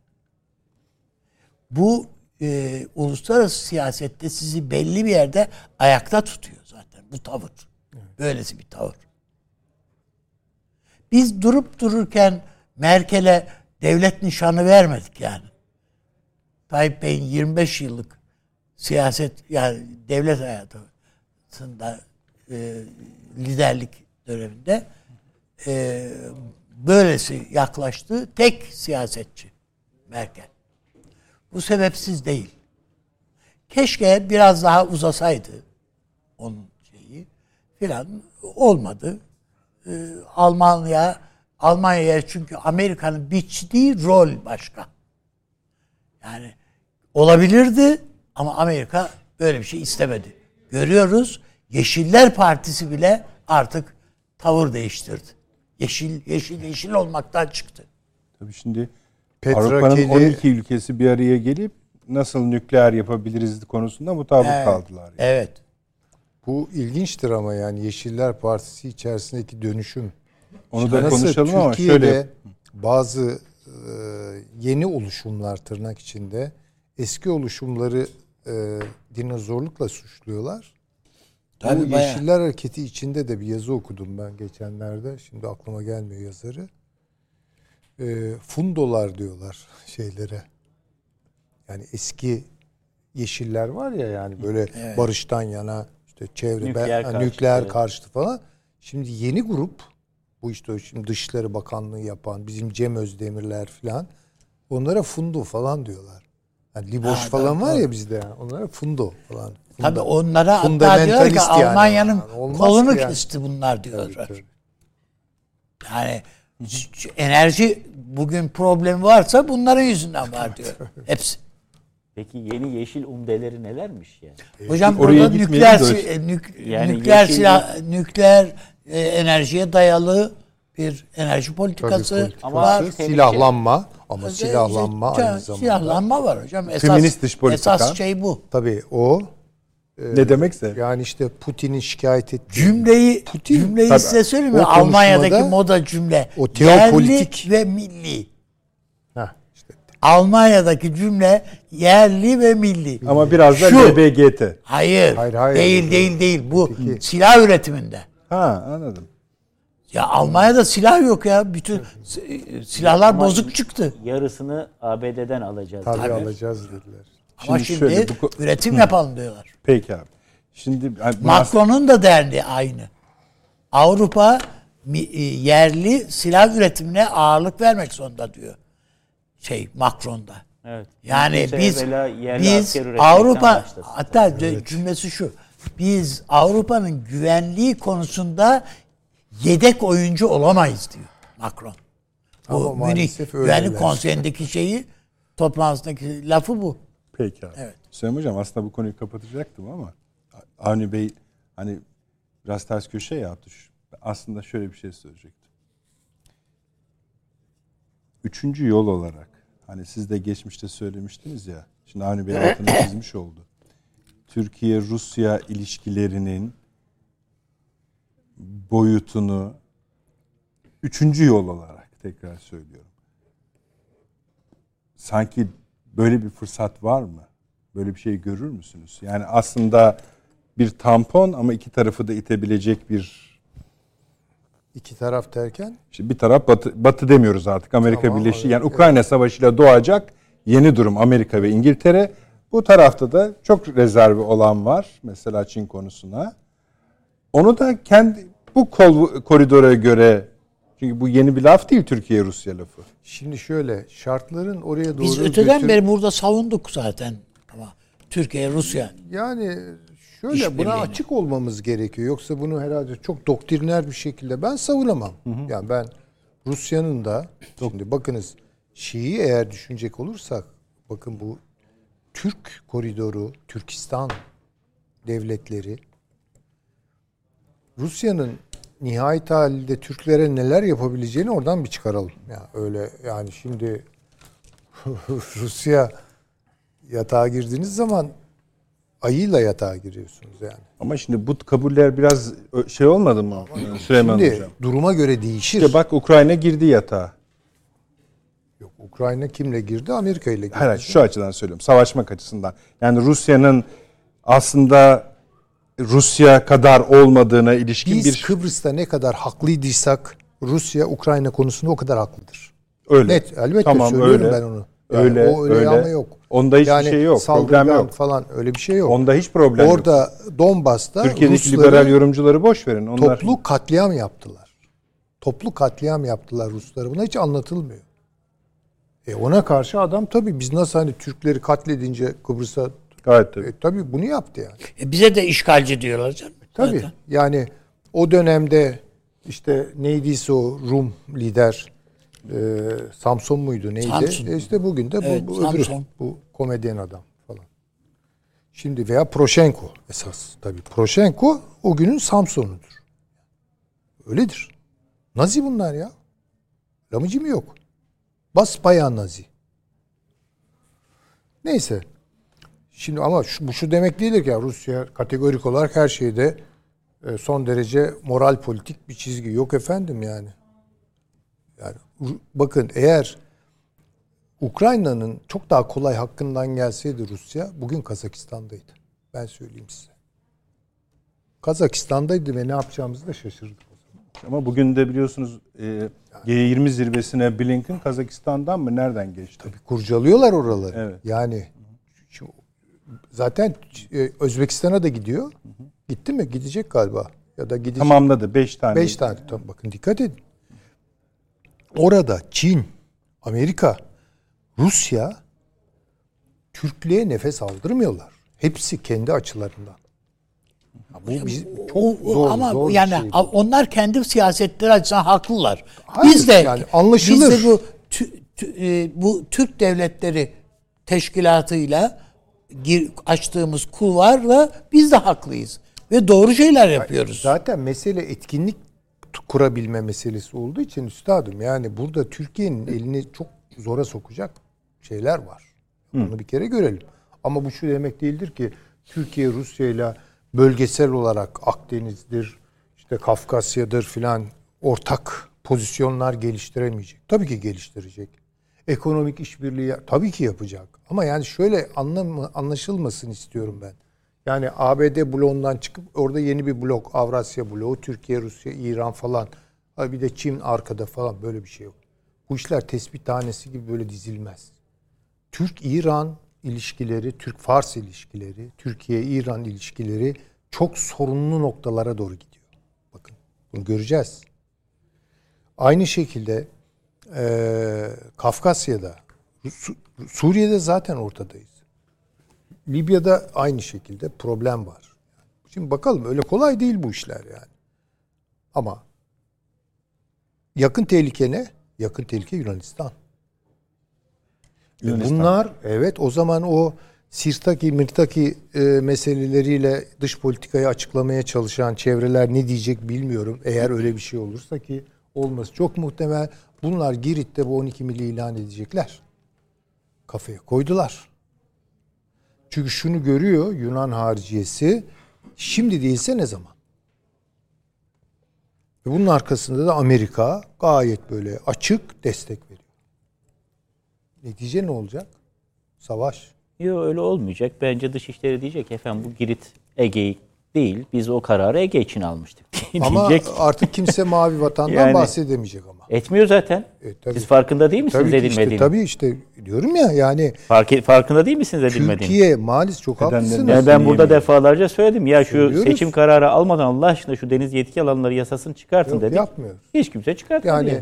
O kadar gemi aldık. Hele Böyle seçimden şeylerde sonra apayrı. Mersin'de falan Neden dolaştırıyoruz. sonra pardon hocam? Seçimden sonra Ha, evet. çünkü hala bir konsolidasyondu, şuydu, buydu filan falan. Yani sonuçta zaten bizim yani vermiyorlar F-16. Ortada. E Yunan hava üstünlüğünü ele geçiriyor o ara. Ne yapacak Türkiye? Alacak bir, bir yerden. Kapatacak bu işi. Yani ya Rusya'dan alacak ya Çin'den alacak. Ne yapacaksa yapacak yani. Zaten il- zaten istiyorlar bunu. Türkiye'yi tamamen tard etmek. Şimdi diyecekler ki bak Yunanistan ne yapsın? Kendi işte çıkarı için bir şey yaptı ve saldırgan Türkler bir de utanmıyorlar. Deprem deprem felaketini bile hiç dinlemiyorlar. Saldırdılar. Bu bunlarla gidilmiyor artık yani bunlar tamam. Hadi güle güle. NATO'nun dışına ne yapacak Türkiye zaten? Yani şartlar zaten Türkiye'yi yeni bir dizi konsept geliştirmeye dış politikası itibariyle itiyor. Hocam işte isteyelim üçüncü veya yol istemeyelim böyle yani. olabilir mi dedik kızdınız bize. Hayır yapılır da bu, bu buna nasıl bir çerçeve kazandıracağımıza hani Türkiye Rusya ittifakı falan gibi abartılı kullanılıyor da bunlar. Ama hocam sizin söylediğinize göre biz e, bu konu bunu bunu şey e, yani Yunanlılara borçlu Amerika e, bu üçüncü yolu. E zaten istiyor onu Amerika. Ha, Amerika istiyor da yani sonuçta bu Yunanlıları şeyi de kullanacak yani. Yunanlılar sayesinde olacak. Tabii tabii. Kendisi direkt yapamayacağına göre Yunanlılar ittirecek bu işin içine. Onlar zaten teşne. Akıllarını kaybetmişler. Yani ben öyle görüyorum yani. Çok ciddi manada bir sınava doğru gidiyor Ege. Çünkü bu aynı zamanda Rusya'ya da Akdeniz'i kapatmak anlamına. Şimdi orada bir şekilde kader birliği yapacak Türkiye ile Rusya. Yani sorun bağımlı düşünelim. Kategorik değil de Türk-Rus ilişkilerini sorun bağımlı işbirliği alanları diye düşünelim. Ben öyle tarif ediyorum. Yani çok Amerikan yalnız konuşmaya başladınız. Bu yüzden reklamlara gidiyorum. Abi. Tabii. Biraz herkes Amerikalıdır bu memlekette. Hepimiz biraz Amerika. Efendim 5 dakika, 5 dakika bile değil de hemen geleceğiz. Siz de çaylarınızı tazeleyebilirsiniz. Döndük efendim akıl odasına devam ediyoruz. Harareti tartışmayı bitirdik mi Süleyman Hocam? adamın. Hala devam ediyor musunuz? Pardon. Yayındayız efendim. Siz tam anladınız mı? Yani Rusya konusunu konuşuyorduk. Çağrı Hocam bu konuda bir şey eklemeyeceksiniz. Ben yani çünkü şey tartışması yapılıyor. Hani Rusya Çin tartışması yapıyor. O da ayrı bir şey Türkiye'de böyle konuşmak ama uz- 70 yıldan sonra bir şey mi diyeceksiniz abi? Yok yok Ha, yok. tamam. yok. Ben, ben, ben Varsa alayım yoksa Ha, yeni Çağrı programımıza geçelim. şey tezini, Ya o en fırtına azından- tezini En azından tabii şunu biliyoruz. Bunların hepsi kapitalist. Yani Çin'de mi? Çin de kapitalist. tabii tabii canım. Tabii. Rusya da kapitalist, Amerika da kapitalist. Yani bu o 1990 öncesi ya da 45-90 arasında olduğu gibi efendim işte Sovyet bloğu gelirse sosyalist bir ekonomik model ve işte komünizm hatta Çin gelirse ya da Çin etki alanını artırırsa Mao'cu tarıma dayalı, köylü sınıfına dayalı. Şimdi sınıf mınıf falan bir şey yok. Hepsi kapitalistin önde gideni. Bunların Çin dahil. Dolayısıyla farklı ya mesela bunun entelektüel bazda tartışılması bile çok kolay değil yani. Neyin üzerinden tartışacaksınız? Yani Çin hegemonyası daha iyidir. Batı hegemonyasından. ne münasebet hegemonyanın her, hepsi kötüdür. Üstelik Çin'in dayatacağı bir değerler sistemi de yok. Yani Dijital, yapacak? dijital faşizm de dayatır ancak. Yani ne Asya değerleri diye bir şey var mı? İşte oluşturmaya çalıştılar ama oluşmadı ya. Oluşmadı. Çünkü Çin fark, farklı bir yerde. Yani Mao döneminde ya da işte Soğuk Savaş öncesi dönemde hiç olmazsa bir kırmızı kitapları vardı. Sonra Mao öldükten sonra işte dörtlü çete dediler bilmem ne dediler tasfiye ettiler onları. Dört Yerine- çete dediğiniz hanımı. Hanımı ve işte etrafındaki birkaç kişi onları tasfiye ettiler ve yerine bir şeyler koymaya çalıştılar. Deng Xiaoping Xiaoping bir devrim Evet, evet. aslında kapısı araladı. Ne yaptı? Yavaş kontrollü kapitalizm yani. İşte bugün geldiğimiz Reagan gelip bu işi düzenledi. Dolayısıyla bu tartışma aslında şu. Rusya ile Çin bir araya gelecek mi, gelmeyecek mi? Tabii, Yoksa tabii. Rusya ile Çin bir araya gelip de hadi biz bundan sonra dünya iktisadi modelini liberal kapitalist modelden şuna çeviriyoruz. E böyle bir iddiaları yok. Böyle bir şey de duymuyoruz yani. Hayır, biraz şu şu şöyle bir e, kaygımız var. Türkiye hangi yöne giderse gitsin çok kilit bir oyuncuya yani işte Hep öyleydi. pivotu- Tamam şimdi daha da yükselmiş olacak. Yani Çağrı Hocam şöyle demeyin yani hani hep öyleydi deyince şöyle bir durum çıkıyor. Biz burada şunları da okuyoruz yani gazetelerde. Ya dünyada bir değişiklik yok aynı şey devam ediyor diyenler var. Yani bunlar dış politika Bakın yazarları. tarihsel iki tane örnek vereyim size. Ki burada çok net hatırlıyorum. Herhalde Süleyman Hocam söylemişti. Birinci Cihan Harbi'ne girerken Osmanlı Devleti 1913 harbe kalmış bir sene. Hatta 1914'ün ilk ayları. Ya İngiltere'ye gidiyor. Earl Grey ile görüşüyor. Evet, tabii. Hayır diyorlar. Biz sizi istemiyoruz. Siz çünkü zaten menüdesiniz. Evet. Fransa'ya gidiyor. Olmaz. Ya hepsinden geçtim. Gidiyor Sazonov'la görüşüyor. Evet. Yani Rusya ile görüşüyor. Biz sizin yanınıza girmek Hepsi hayır deyince ve savaş başladıktan sonra biliyorsunuz o 2 Ağustos 1914'te meşhur işte bu Tarabya'daki Alman e, sefirinin evinde meşhur anlaşma imzalanıyor. Almanya son tercih yani or son dakikaya kadar Osmanlı Devleti şurada da girebilir, burada da girebilir. Hatta Abdülhamit o sırada tabii indirilmiş tahttan ve Selanik'te düştüğü için Beylerbeyi'ne getirilmiş. Orada Zaman zaman ona gidip danışanlar var. Diyormuş ki rivayet odur ki ya harpte sizin zaten tarafsız kalmanıza imkan yok ama denizlerde kuvvetli olanın yanında girin. Yani İngiltere bu denizlerde kuvvetli olan. Neticede denizlere hakim olan kazanacak bu harbi. Bu birinci örnek. İkincisi İkinci Dünya Savaşı sonrasını düşünün. Şayet Sovyetler Birliği Türkiye'nin Montreux rejimini değiştirmesini istememiş olsaydı veyahut işte iki Sovyet bilim adamına, Gürcü bilim adamına Pravda gazetesinde bizim Doğu Anadolu topraklarımızda hak iddia eden makaleler yaz, yazdırılmamış olsaydı, Türkiye'ye nota vermemiş olsaydı Sovyetler Birliği vesaire. Türkiye kolay kolay hadi ben bu blok içerisinde batıda yer alayım der miydi? Böyle bir ihtiyaç hissediyor muydu? Tam tersine işte hocam söyledi. Marshall yardımını almak için siz söylediniz. Evet. Adam diyor ki ne kadar paraya ihtiyacım var? Tutanaklarda yazıyor.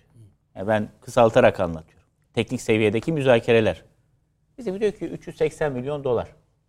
Ya diyor zaten senin diyor hazinen de diyor sen harbede girmedin diyor. Şu Var kadar altının bizden iyi biliyor adam ha. Tabii, Şu kadar altının var diyor.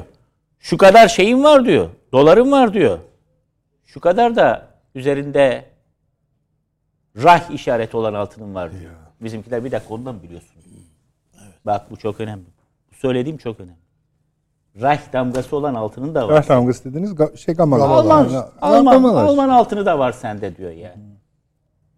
Hani sonra Nazi altınları diye 90'larda tekrar Ama tabii. dirilttiler Yani ya. ben onu çok takip edip Ha. üzerinde sonra çalış- tekrar tabii, dirilttiler tabii. ya. Tabii, onun başlangıcı 1946 O bizim 47. gazetecilik serüvenleri. Yani. Marshall Planı'nın o 47-5 Haziran'da ilan edilmesinden sonraki dönemde onu ilk bir denediler şöyle. çok çalıştık da yazamadık yani. Öyle söyleyeyim. Yazılmayacak bir tarafı yok. Yok, Onun o dönemde adamlarla- istenmedi yani. Adamlara krom satmışız. Krom satmış, Karşılığında almışız ticaret yapmışız kardeşim. Evet. Sizin yaptığınız gibi Yahudilerin Auschwitz'te katledilip dişleri sökülüp eritilen altınları alıp depo etmemişiz New York'taki Merkez Tabii. Bankası'nda. İkisi arasında fark var. Yani bunda apaçık gerçeği de yüzlerine vurmak lazım. Peki. Yani insanların takma dişlerinden eritilerek elde edilen altına çöktüler hocamın söylediği gibi ve götürüp New York Merkez Bankası'na, Moskova Merkez Bankası'na Ama götürdüler İkinci altını. Dünya Savaşı Ayrı e, bir şey. de sonrasında onu söyleyecek güçte değildik hocam. E değildi. Tarihi Ama galipler yazdı tabii ki. Uzun Bütün süre. bütün altınları topla. Dünyanın bütün altınlarını topladılar. Topladı. Aa, ama orada bize diyor ki sen diyor bu parayı ne yapacaksın? Bizimki diyor ki üç şey yapacağım. Bir, ben diyor harpten evvel ikinci sanayi planımı devreye sokmuştum. Ağır sanayi geliştiriyor idim, fabrikalar açıyordum, devam edeceğim diyor. İkincisi, bir demiryolu hamlesi başlatmıştım. Memleketi demiryollarıyla donatacağım diyor. Üçüncüsü, bir okullaşma faaliyeti başlatmıştım. Köylere kadar okul götürüyordum, bunu devam ettireceğim. Adam diyor ki bir dakika kardeşim diyor. Çok önemli bu. Ben diyor bu parayı sana ya da bu yardımı sana Türkiye kalkınsın. Kalkınma planını harpten önceki kaldığı yerden devam ettirsin diye vermiyorum. Sana vermediğim gibi başka hiçbir ülkeye de Avrupa'da bunları kendi müferit çıkarları için vermiyorum. Sen topluca Avrupa'nın kalkınması için ne yapabilirsin? Onun için veriyorum. Avrupa'da diyor Tarım. tarım alanları dümdüz olmuş. Birinci Dünya Savaşı zaten büyük bir darbe vurmuştu. Buğday üret. Evet. Dümdüz olmuş. Yani Avrupa'da mesela Fransa'nın buğday rekoltesi 1938'in %20'sine düşmüş. Tarım, hem tarım alanları yakılıp yıkıldığı için hem de tarım yapacak erkek kalmadığı için. Yani insan Evet. kalmamış. Harpte ölmüşler bunlar. Sen diyor Avrupa'nın tarım deposu olabilirsin. Dolayısıyla ben sana tarımını, ziraatini geliştirmen için, hayvancılığını geliştirmek için ne gerekiyorsa onu ve suni gübre vereceğim, zirai mücadele uçağı vereceğim, tohum vereceğim falan. İki, sen diyor ağır sanayi falan senin işin değil diyor. Bir defa senin kökü yok bunun sende diyor. Millet diyor 19. asırda 18. asrın sonunda başlamış bunlara. Sen diyor bunu yapma. Sen ağır sanayiye girdi sağlayacak madenlerini geliştir. Ben senin maden kapasiteni geliştirecek işte. Bir de diyor Allah aşkına ya diyor. Bu tren miren bunlar komünist işi diyor. O zamandan bize kalmıştır o. Halbuki Karayolları. dünyanın en gelişmiş demiryolu ağları kapitalist ülkelerdedir. Yani İngiltere'dedir, Değil mi? Almanya'dadır. Amerika'dadır. Bize diyor ki bunlar diyor bir defa karayolu yap ki otomobil alsın insanlar ve otomobil bireyselleşme demektir. Traktör. Ve insanların o traktör tarlada ama asıl bireyselleşmeyi teşvik etmen lazım. Yani kapitalist bir zihniyete geçmeden kapitalist Evet. iktisadi modele geçemez. Bu şartlar altında Türkiye Marshall Planı'na evet diyor. Davet ediliyor işte bir parçası oluyor o OEEC. Yani şimdiki OECD'nin babası olan iktisadi teşkilat Paris'te kuruluyor. O zaman pekala Türkiye şunu diyebilirdi. Marshall Planı'na gelin katılın daveti İspanya hariç herkese yapıldı Avrupa'da. Fakat Sovyetler Birliği ve Sovyetler Birliği ile yakın ilişki içerisinde olan Doğu Avrupa ülkeleri biz buna katılmayacağız dediler. Ve Paris toplantısına gitmediler. Türkiye'de pekala ya kardeşim bu şartları dayatıyorsan bana ben buna katılmıyorum diyebilirdi eğer Sovyetler Birliği o taleplerde bulunmamış olsaydı. Ama Türkiye Marshall Planı'na dahil olmayı, daha evvel Truman doktrinine Evet. tamam demeyi, arkasından NATO kurulduğunda kendisini NATO şemsiyeti altına atmayı Sovyet o zamanki tehdidinden bir kurtuluş çaresi reçetesi olarak gördü. Ve bugün baktığınız zaman arşiv belgelerine 1950'lerin başına kadar hatta Stalin'in 53'teki ölümüne kadar e, var bir tehdit yani. Bunu inkar etme tabii hocam, imkanı yok. Mo- Molotov Adam- açıkça adam istiyor, açık söylüyor. açık söylüyor. Yani burada herhalde Yani tarihi şöyle, değiştirecek değiliz efendim aslında Sovyet tehdidi ada abart. 53'ten sonra abartılmış olabilir. Bütün Avrupa ülkelerinde olduğu gibi. Tabii. Ama 53'e kadar açık bir şey var. Hocam şimdi Şunu söylemeye çalışıyorum. Türkiye 19. asırda da İngiliz-Rus mücadelesinin, arkasından İngiliz-Alman mücadelesinin, arkasından Sovyet-ABD mücadelesinin en önemli kesişme noktalarından birinde yer alıyor. Bugünkü programın en başında da konuşmuştuk. Biz Orta Doğu konuştuk ama döndü dolaştı mesele küresel güç mücadelesi. Avrasya'ya. Avrasya'ya, küresel güç mücadelesine Evet. ya da Afro-Asya bölgesine geliyor. O kadar da kritik bir bölge burası. Ben de Ve işte Türkiye bu kritik Yani belki bölgenin en önemli ülkelerinden Hocam.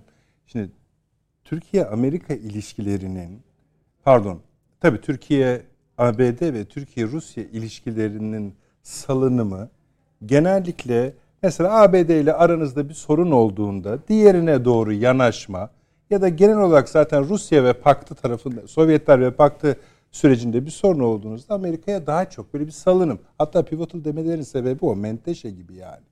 Fakat buradaki değişimi tetikleyen şey sadece Türkiye, Batı, Türkiye, Amerika ilişkilerinin içinden çıkılamaz kadar dibe vurması değil. Aynı zamanda küresel bir deformasyon da üzerimize geliyor. Bizim üzerimizde değil. Ama hocanın Dünyanın zaten. Hayır, onu anlattığı bir- Dünya bağlamını oturtuyor. Yani Türkiye Rusya ilişkilerini tarihsel dünya bağlamına oturtuyor. Bu, ben de diyorum ki bu ikisi birleştiği için kıymetli hocam artık tarihin sabitlerine eskisi kadar güçlü atıflar yapmak doğru mu? Onu konuşmamız gerekiyor diyorum. Şimdi mesela diyor de, arkanızdan en çok geliyor. söylenen şu değil miydi?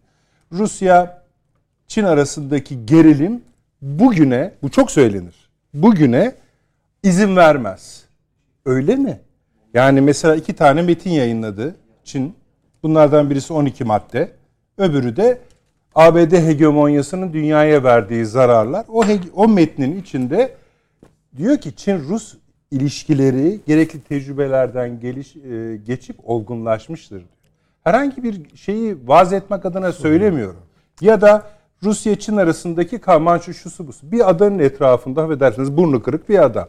Bu böyle evrile evrile evrile işte bu yüzden denecek hali değil. Koskoca Pekin, koskoca Moskova, koskoca Washington. Bir ilişkiyi yürütmek istediklerinde ya da bozmak istediklerinde bunu yapamazlar mı?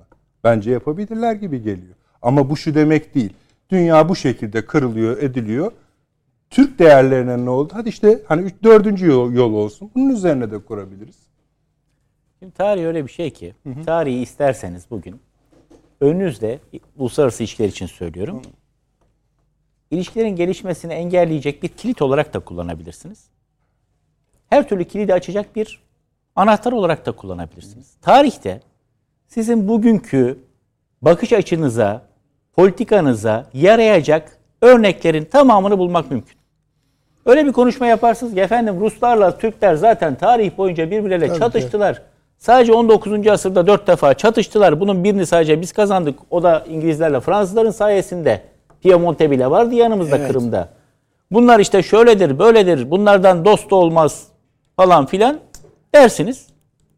Ama öyle bir konuşma yaparsınız ki efendim Amerika bize ambargo uygularken bize Johnson mektubunu verirken Sovyetler Birliği Seydişehir alüminyum testlerini yaptı.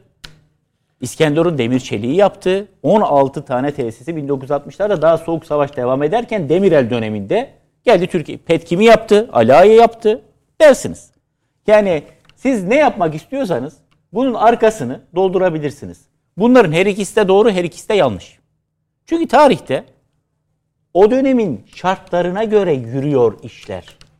Ve bugünün şartlarına göre yürüyecek.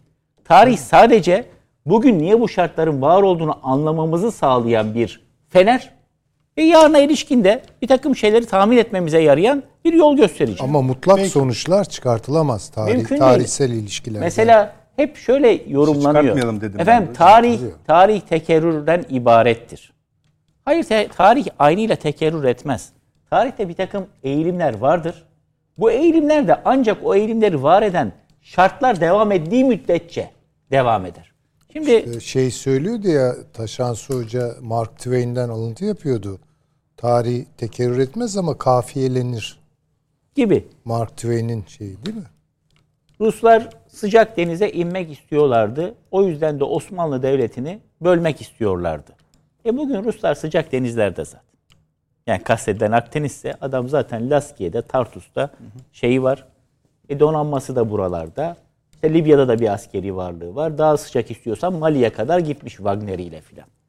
Yani o yaklaşımın bugün aynıyla tezahür ettiğinden hareket ederek efendim bunlar eninde sonunda bizi ele geçirmek istiyorlar. O zamanki Rusya ile bu zamanki Rusya arasında dağlar kadar fark olduğu gibi o zaman var olmayan bir Amerika var burnumuzun dibinde. Geleceğe dönük tarihi istediğimiz gibi esnetme hakkına sahibiz. Bu güzel bir şey. Güzel bir şey tabii. Yani Bir şey olur yani hani bu ama bunu mümkünse Yani işte Amerikalılarla oturduğumuz zaman biz e, Kore Savaşı'nı anlatabiliriz. Çok güzel Kunuri bilmem Yani ne işte tarihte hikayeleri var. Peki bunları daha çok konuşuruz. Yani çok Konularımıza geçelim artık çok Tabii, fazla. buyurun. Çağrı hocam öyle yapalım. Ee, İsrail konuşalım mı? Buyurun. Birazcık. Avni abi bak şöyle bir problem var ortada. Birincisi hatırlayacaksın salı günü şöyle konuşmuştuk. Bu Suriye meselesinden doğacak bir sıkıntıdan bahsediyoruz. Evet bir. öyle. Yani İsrail'le. İki, İran'a ilişkin söylemler tepe yapmaya başladı. 12 gün diyorlar. Bak 12 gün. Yani bu lafları nereye göre yaslıyorlar? Nereye göre düzeltiyorlar? Eğip büküyorlar? Onu bilmiyorum. Üç, İsrail'in kendi içi ee, mesela Protestolardan tabii o açıdan zaten. şey dedi ki Bünyamin'de artık sınırı geçtiler dedi. Arkadaşlar şeyi de verelim. Bu iki numarayı da verelim. Hocalarımız konuşurken onu da görsünler. Ee, İsrail'in eski istihbarat başkanı çıktı dedi ki iç savaşa gidiyor dedi. Evet. İşte ekranda bakın. Yakında iç savaş çıkacak diyor. Yani sıradan bir adam değil bu. Şimdi bir de işte bölgenin kendi dinamikleri var. Biraz e, bahsetmiştik ama onların hani ucunu tutuyoruz ama varacağı yeri kestirmekte zorluk. Biz ilişkilerimizde biraz daha iyi biliyorsunuz şu anda. Şöyle böyle bir ortamda mesela biz İsrail ile ilişkilerimizi nasıl yani neresinden tutmalıyız? Ben e, İsrail'le ilişki yani şu andaki tutuşumuzda bir sorun yok. Tamam. Ama İsrail'in iç iç Bir de ha Filistinlilere idam meselesi Evet, hatırlayacaksınız. var, biliyorum. Tamam. Yani ama baktığımızda bu İsrail istihbaratının değerlendirmesi bir devlet değerlendirmesi bunlar. Böyle yapılıyor. Ve e, son derece doğru. Her İsrail şeyle her e, asker kökenli İsrailler var. Yani bunlar daha radikal eğilimli adamlar bu istihbaratta falan çalışanların esas şeyi o. Yani evet bunlar İsrail istihbaratın adamları e, elbette Filistin mücadelesinde bir kamptalar ama bunlar Filistinli en iyi tanıyan insanlar bir yerde. Bir başka açıdan baktığımızda. Biz bizde de bir istihbaratımızın elemanları var. Bizim elemanlarımız PKK'yı en iyi tanıyanlar esasında. Öyle değil mi? Yani bunlar e, karşısında mücadele ettiği gücü, kuvveti, yapıyı çok iyi bilen insanlar. Onun zaaflarını da bilirler, güç odaklar kaynaklarını da bilirler. İsrail ele, şeyler yani Mossad elemanlarının da pozisyonu bu. Ona dayanarak söylüyor. Bu bir iç savaşa doğru gidiyoruz diye. Çünkü bu kanaate sahip, bu iç savaşa gidiyoruz kanaatine sahip veyahut da yorumunu yapan, kendi iç bünyesine yorumunu yapan sadece bu adam değil. İsrail'de ciddi bir kalabalık. Sokaklara taşıyorlar artık. Öyle değil mi? Gösteriler, şunlar bunlar. Ve bu İsrail bu gö, gö, yani Netanyahu'nun ne bu şeylere, bu tepkilere nasıl gö, e, karşılık verdiğinin bir ölçüsü var mı elimizde? Yanlıştır, bu bir vatan hainliğidir, bu böyle bir şey diyor mu? Hayır. Hiç böyle bir şey yok. Dolayısıyla yani ve aynı şey Amerika açısından da bakıldığı vakit Amerika'da da bu İsrail yönetiminin siyasi iktidarının şeyden şirazeden çıktığını değerlendir. Evet. Yani basmaya ya bunların kontrolden çıktığı değerlendirmesini yapıyorlar. Ama buna rağmen elbette o e, diyebilirsiniz ki evet böyle de e, Amerika e, silahlı kuvvetleri bütün operasyonlarını İsrail'le birlikte yapma kararı aldı. Değil mi? İsrail kuvvetleriyle, ordusuyla birlikte yapma kararı. Pentagon nasıl farklı Amerika'nın yapısından, siyasi iradesi, iktidarından farklıysa İsrail'in de e, Mossad e, ve şey e, İsrail ordusu e, iktidar yapı, yapılanmasındaki eğilimlerden farklı. Dolayısıyla ben İsrail'in her halükarda e, çok yakın bir zamanda e, siyasi iktidarı da bir e, çatışmanın ortaya çıkacağı kanaatindeyim. Bu hem de Netanyahu'nun eliyle üzerinden. Yani Türkçe'de bir laf var. Hani iti öldürene sürüttürürler diye. Bu burada e, tabloyu dizginlemeyi yi Netanyahu yapacak. Mecburen. Başka türlü olmaz. Çünkü Kim, kontrol edilemiyor. Ya kime kaldı diyorsun? Ha? Kime kaldı diyorsun? Evet maalesef öyle. Ee, ve e, ve başka türlü bunu toparlamanın imkanı yok. Bunlar çünkü öyle laftan anlayan, kontrol edilebilir şeyler insanlar değil. Bunların mutlaka dışarıda dışarı dışlanması lazım. Siyasetin dışına itilmesi lazım. Ha İsrail'de bir takım insanlar bunlara bunları iktidara taşımış insanlar belki ve bazen öyle olur devletlerde de yani oy verirsiniz ama ortaya öyle bir tablo çıkar ki hay elim kırılaydı dersiniz. İsrail'de de ben birçok Yahudinin kendi başlarına iş açma, açılmasına e, sebep oldukları kanaatine doğru e, yaklaşacaklarını düşünüyorum. İnşallah da öyle olur tabi. Onu bilmiyorum. O yüzden bunu kışkırtmak yerine Türkiye açısından da.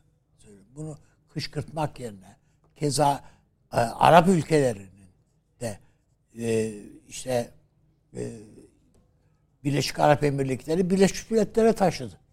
Bunların hepsinin bir yansıması olacak.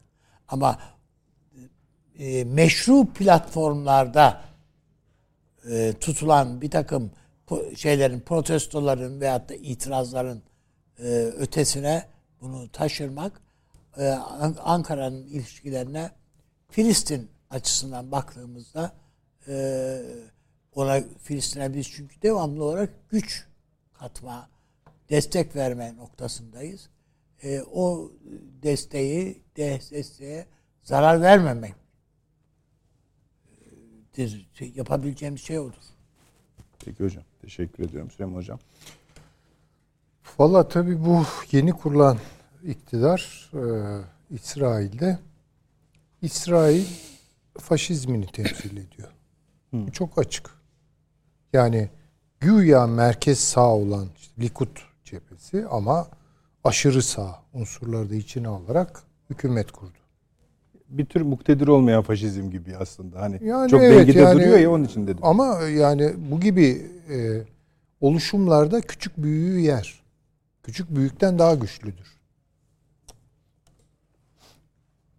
Yani bugünlerde toplanan, bizde evet. de toplanan masalara biraz selam olsun bu açıdan. Küçük yer yani. anlamıştır. O. Evet, küçük yer.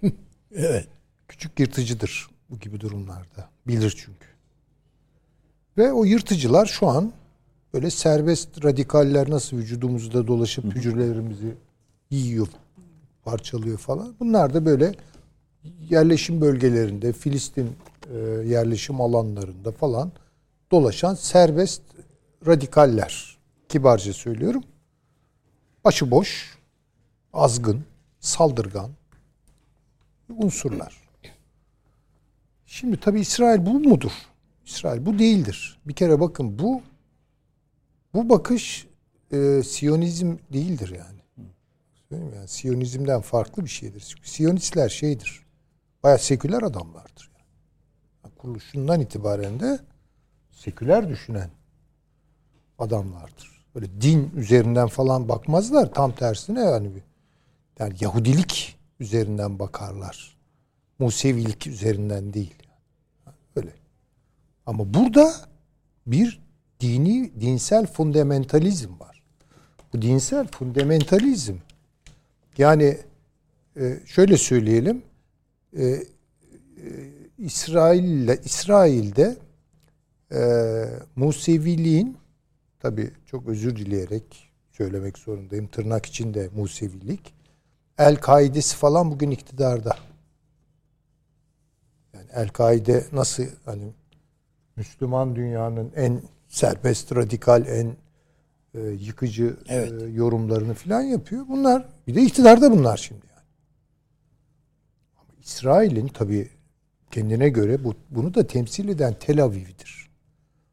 Tel Aviv'i şöyle düşünmek lazım. Dünyaya açık, demokratik düşünen, çoğulcu düşünen, daha insancıl düşünen, Filistin sorununa daha farklı bakabilen, daha ne diyelim humanitarian bakabilen. Tabii hepsi değil ama yani orada ağırlıklı olan ana akım Tel Aviv seçmenleri böyle. Ama da Kudüs var bir de yani. Orada böyle bir bölünme var.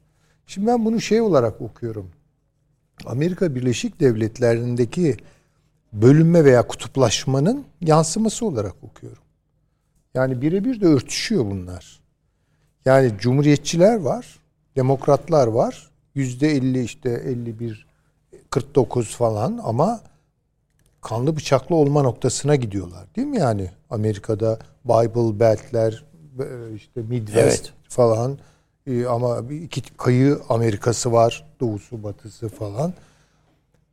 Aynı bunun gibi. Bu yansıyor. Bu diasporaya da yansıyor. Yani diasporadaki Yahudi e, toplulukları içinde de bölünmeler var.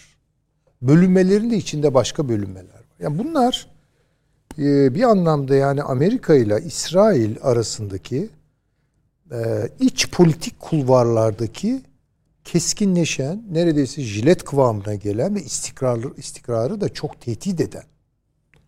Şimdi mesela ben şu tip haberler okuduğumu e, hatırlıyorum bir iki gün içerisinde. İsrail'den hızlı bir sermaye kaçışı var. İsrail yani bu acayip bir şey. Tamam, bunları böyle görebiliyor. Ama benim için önemli olan nedir? Tabii ben isterim.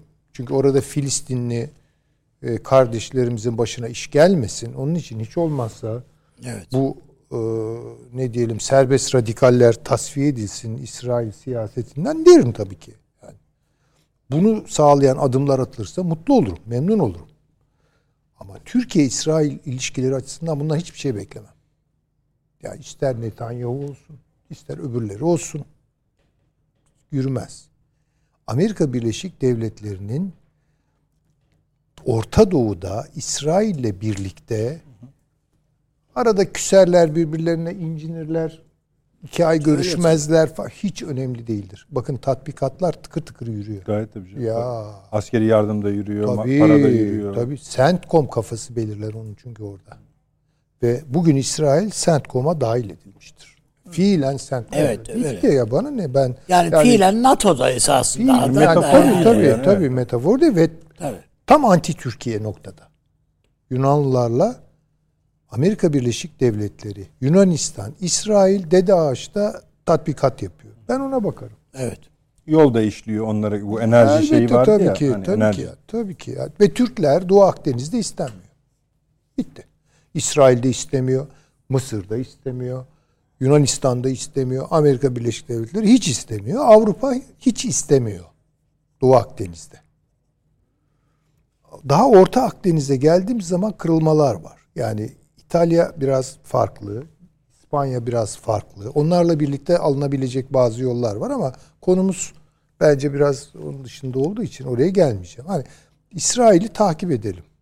Filistinli kardeşlerimiz için takip edelim. Zaten içeri tarafı o. Bir Ha, de bu bölgedeki duruma tabii. göre vaziyet. İkinci önemli husus şu ya da bu şekilde üç vakte kadar ben söylüyorum İsrail İran'ı vuracak. Vuracak. Vuracak. Hocam bunu kaçıncı söylüyorsunuz? Tabii tabii. Neredeyse tarih bile belirlemişler. Gün bile Tabii, tabii. belirlemişler Vuracak. ama bilmiyoruz doğru mu değil mi? Bu bu bu real politik bir şey Yani onlar bir şey açısından. yükseliyor ona bir şey Tabii, demiyorum. Bayağı Hani- yükseliyor ama. Hani 12. ben o çok ona beni rahatsız etti. Yani gün verme nedir? Hiç öyle bir Evet. şey yok. Yaparlar yani. 12 günde nükleer yapacak. Tabii. Ve şeyde çıkıyor diyor ki bu Avrupa'daki bu nükleer hani kontrol mekanizması neydi hocam? Ha, gidip orayı ziyaret edenler filan. Biz orada diyor %83 kalitelendirilmiş uranyum gö- şeyi gördük diyor. E zaten, tam bitmiş %80 demek o. yetiyor tabii. Yani. Bitmiş o Tabii. demek. Ama bu doğru mu değil mi onu bilemiyoruz işte. Ama bunu dinlendiriyorsa yani bunu yapacak demek. Tamam işte o yani tamam. ya- yapma Hani nok- tekniki Ve sen- siyasi bir yorum Tabii, yapıyoruz. Evet. CENTCOM'dan da destek alıyor. Konuşanlar destekliyorlar. Amerika Birleşik Devletleri de en yüksek Bence düzeyde bence hocam alıyor. şu taraf var. İsrail e, e, şeyin e, İran'ın bunu üretmesini istiyorlar esasında. Belli bir noktayı geçene kadar tamam. Ondan Ama sonra- o geçtikten sonra nükleer silah sahibi olsun ki vurmamızın gerekçesi tamamlansın. ya da vurmaya çok yani Ha, yani bu sahip olmaya çok yakın. evet. O, o noktada. olsun. O noktada onu yapacak yani. Çünkü İran'ın kendi başına da belaya sokacak İ- bir şey. İran'ın İran'da rejim değişikliğini istemez İsrail. Tabii canım istemez. Burnunun dibinde olsun, tehdit etsin, Hizbullah olsun, Suriye'de o arada gitsin vursun onu falan o ayrı. Ama nükleer silah çok başka bir şey. Ya o, o orada kontrol çünkü İran'ın da böyle bir itişe kakışa şu ara ihtiyacı var. Onu da hesaplayalım. Yani biraz şartlar olgunlaşıyor. Onun için söylüyorum bunu. Yani. Evet benim. Arada değerlendim- biz de belki Zengezur'u çıkarırız. Ee, Zengezur'da benim aldığım haberler inşallah doğrudur. İnşaat faaliyetleri devam Bayağı ediyormuş. fotoğrafları falan. Yani o Gayet fotoğraflar güzel. yani inşallah doğrudur. Ben Evet. tabii çok emin olamıyorum. Siz o fotoğrafları ben gönderdiniz size. hocam. Evet, Çok yani güzel. o bazı Evet. fotoğraflar Tamam. var. Ee, inşallah öyledir. Ee, Kafkasya'ya ayrıca herhalde bir gün bir zaman ayıracağız. Bu İnşallah. Ermenistan'da ilginç Kavkasya'yı şeyler oluyor. Ne- Yani Gürcistan, Ermenistan, Azerbaycan mı diyor? Evet evet yani Tamam. biraz oraya biraz ihmal ettik belki onu belki siz de bir programımızda daha ağırlık koyarsınız oraya. Biraz uzun konuşulması lazım o iş. Hay hay. Baş üstüne yapalım yani. Sorun değil. Sorundan ziyade hani bu o kadar el- yani biliyorsunuz Esasında dertlerimiz var ki iç siyasettir, malum depremdir vesaire. Biz tabii kaldırmak- Mısır ve Libya'yı da ihmal ettik. Evet, yani biraz evet biraz oralar. yani bu Hafter falan filan Hafter çözülüyor. Çözülüyor. Türkiye'ye geldi. Geldi işte. Önemli mesele. geldi de nasıl mesela onun adı ne gibi. Buyurun hocam İsrail.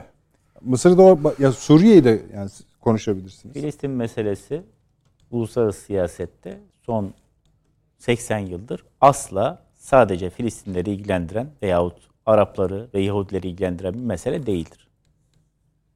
Bu evvelce bu bölgenin mandateri olan İngiltere'nin bölgedeki nüfuz alanları siyasetinin bir parçasıydı. Akabinde Amerika Birleşik Devletleri'nin bu bölgeye yönelik siyasetinin şekillenmesinde en önemli unsurlardan biri oldu. Hatta ve hatta işte sütunlardan birini oluşturdu. Ve etkileri bu coğrafyanın çok ötesindedir. Hani deniyor ya Amerika Birleşik Devletleri İsrail'i her hal ve şartta destekler. Bu her hal ve şartta desteklenme e, tutumu Amerika'nın iç siyasetinde de çeşitli zamanlarda tesirler doğurmuş. Mesela ben açıkçası bilmiyordum. Gözümden kaçmış. Sabah gazetelere bakarken New York Times yazmış. Bu Sirhan Sirhan var. Meşhur. Robert Kennedy'yi öldüren kişi. Onun 16. af başvurusu bir kez daha reddedilmiş Kaliforniya valisi tarafından. Şimdi bu adam kim? Bu adam Filistinli bir Arap. Robert Kennedy kim? Robert Kennedy John F. Kennedy'nin kardeşi. Adalet Bakanı. Adalet Bakanı idi, İyiydi. abisi. Sonra başkan yardımcısı. Daha Başkan sonra adayı senat- oldu. Daha sonra senatör Başkan oldu. adayı oldu. Senatör oldu. Demokrat Parti'nin başkan adaylarından biri iken e, Los Angeles'ta bir otel mutfağında bu Siran Siran tarafından öldürüldü. Bir seyis adam. Amerika'ya göç etmiş. Evet. Ailesi Filistinli Arap ve Hristiyan Arap.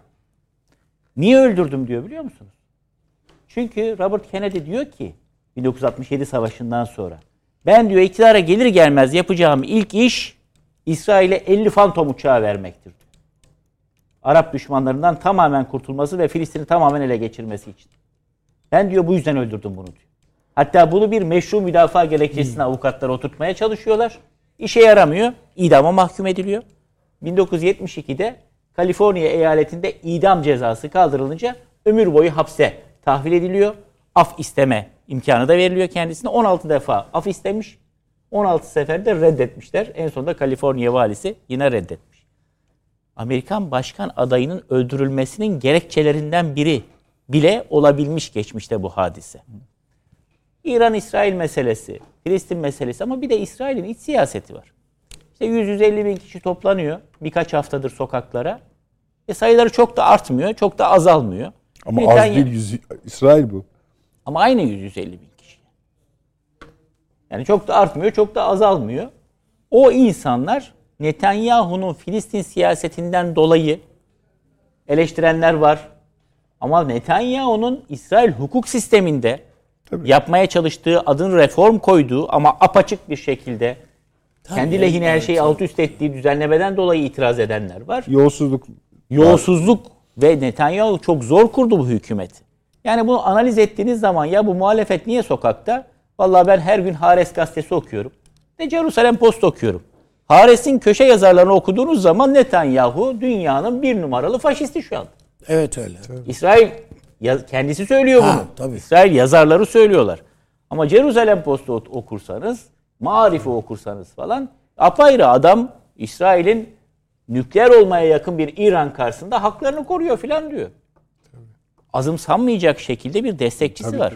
Bu Moskova toplantısında İsrailli bir yine think tank'ten biraz da hükümete yakın bir think tank'ten bir kişiyle konuşma imkanım oldu. Dedim ya ne yapıyor bu adam? Dedi ki yahu bugüne kadar zaten herkes İsrail siyasetinde gizliden gizliye yapıyordu. Bunlar açık ettikleri için sizin gözünüze batıyor. Yani daha evvel Netanyahu hükümetleri bugünkü hükümetten farklı mıydı? Ha, İki tane bakan aldı oraya. İşte bir tanesi imardan sorumlu, bir tanesi de iç güvenlik bakanı. Bunlar açık açık Filistinlerin öldürülmesinden bahsediyorlar. Operasyon üzerine operasyon yapıyorlar. Terörle mücadele adı altında insanları öldürüyorlar. Onların haklarının olmaması gerektiğini, daha ikinci sınıf haklara sahip olması gerektiğini söylüyorlar. Dedi ki ya zaten bizim yasalarımız böyleydi. Ama Daha şey evvel ne- farklı mıydı diyor. Şeyi ne, ne diyorsunuz? Anayasa değişikliğine gidiyorlar. Yani e, nasıl söyleyeyim e, yani iktidarın dokunulmazlığını sağlayacak bir takım e, Yani şey bu anayasaları yok da bir bir takım neyse, temel temel, temel yasalar yasalara var. O temel ya. yasalarda Anayasal nitelikte ona karşı çıkıyor. Mesela bu Tabii. sokaklarda bağıranların anket yapsanız bilmiyorum.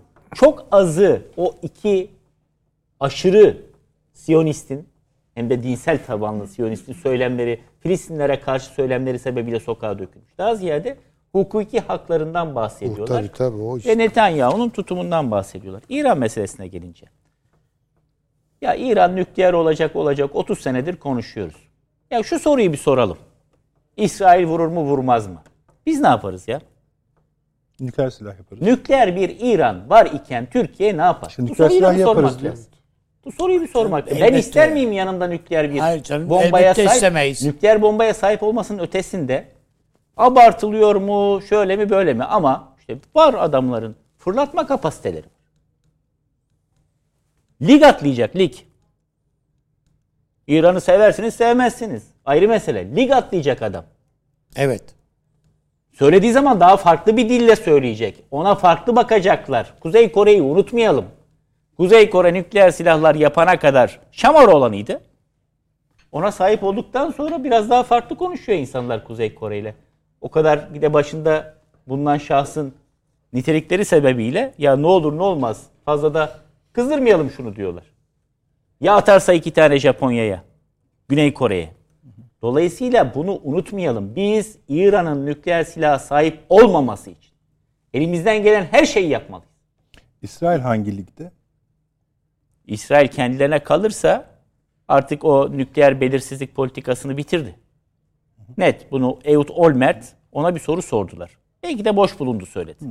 Dediler ki İran eğer İsrail'e nükleer bomba atmaya kalkarsa İsrail'in cevabı ne olur? Biz dedi on misliyle karşılık veririz. Bu şu demek demek ki İsrail'in de nükleer silahları var. Var canım var. Onu hani. Ee, bunu çok çok önce o az önce yine Pulitzer ödüllü olmasından dolayı Evet. atıf yaptığınız Seymour Hersh 1970'lerde yazdığı Samson's Option kitabında söyledi. İsrail dedi. Zaten 68'li 69'lu yıllarda yani 6 gün savaşından sonra Fransa'nın yardımıyla ve Güney Afrika uranyumuyla Dimona'da nükleer santral yapmıştı ve atom silahları vardı. 73 Harbi'nde Ramazan Savaşı'nda Yom Kipur'da yenileceklerken Amerikalılara dediler ki biz atom bombası kullanacağız. Bunun üzerine Amerika onlar kullanmasın diye devreye girdi diyor. E Samson tercihi demesinin sebebi o Samson ve Delilah hikayesini bilirsiniz kitabı mukaddeste. Evet, evet. Yani saçlarından alırmış kuvvetini Samson.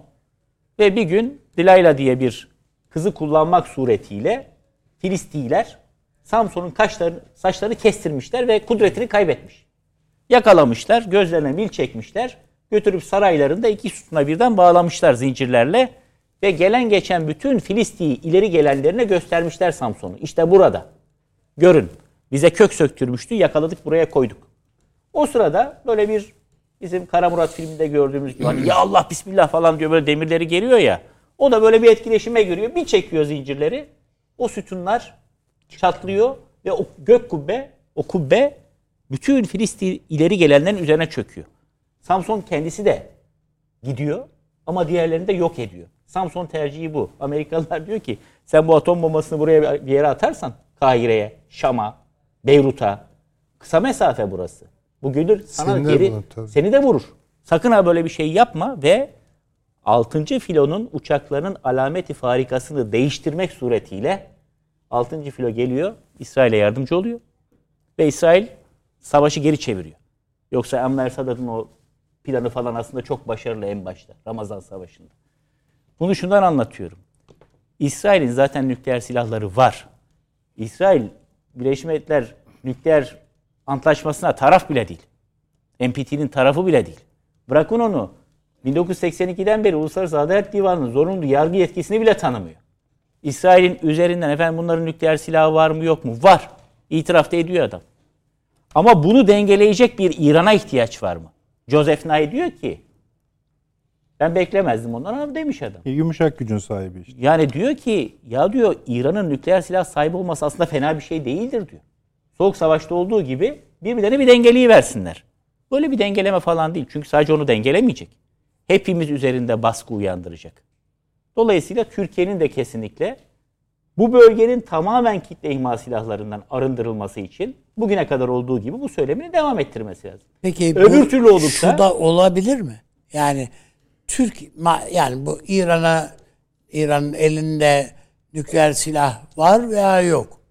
Ama o belli bir aşamaya gelmiş en azından. Yani yeme ocağa Abi koymuşsun. gelmese de vuracağız diyor adam. Ha, yani ocağa koymuşsun pişiyor yani yemek. Ha, bunu e, vuracağız diyen bir e, İsrail var.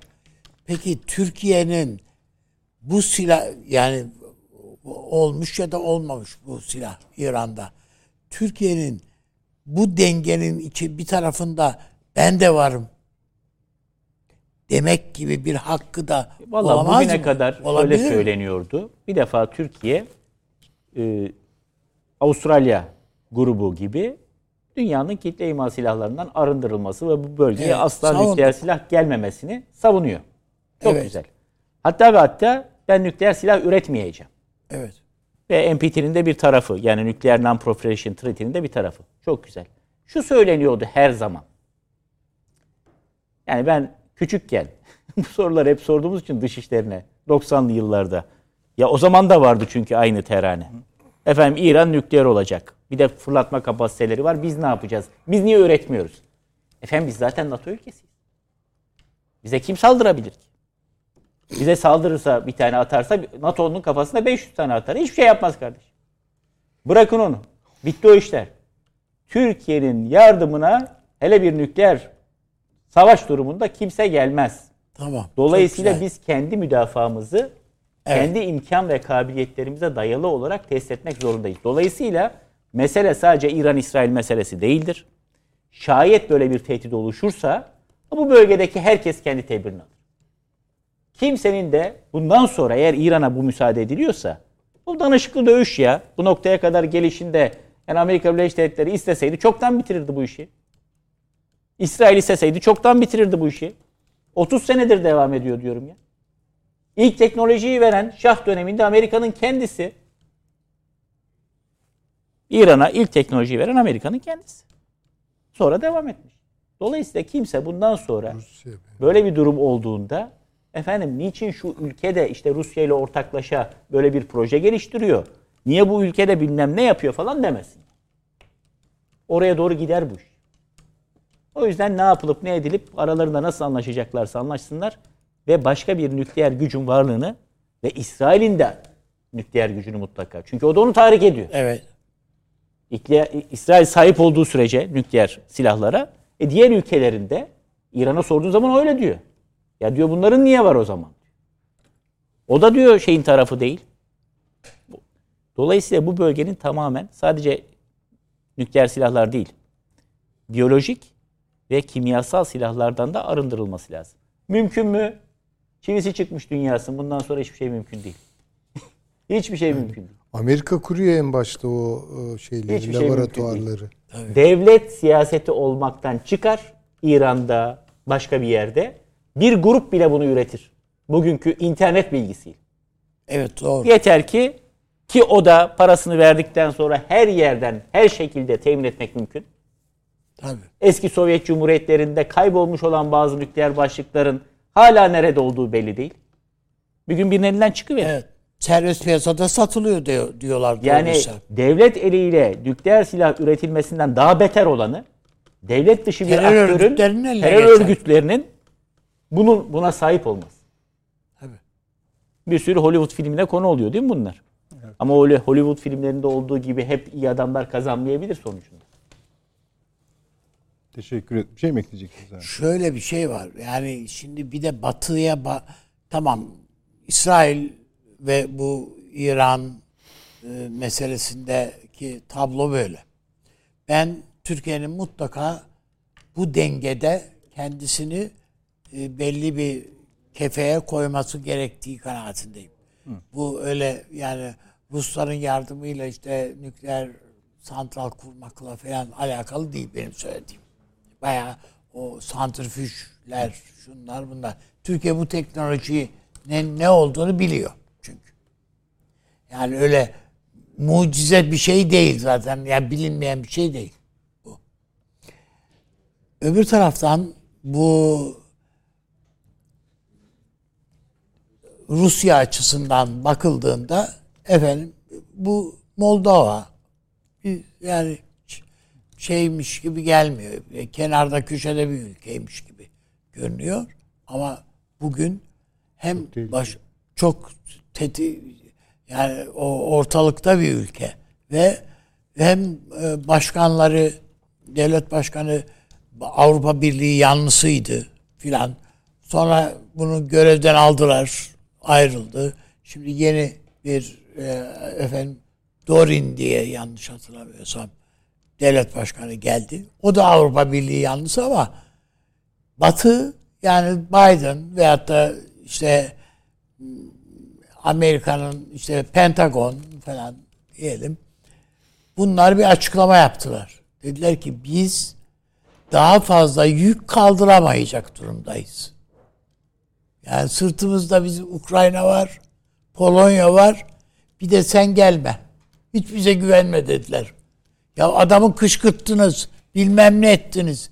Belli bir yere kadar kaldırdınız. Tamam mı? Şimdi adama diyorsun ki hiç bana güvenme. Pat bıraktın. Küt diye gitti adam aşağıya.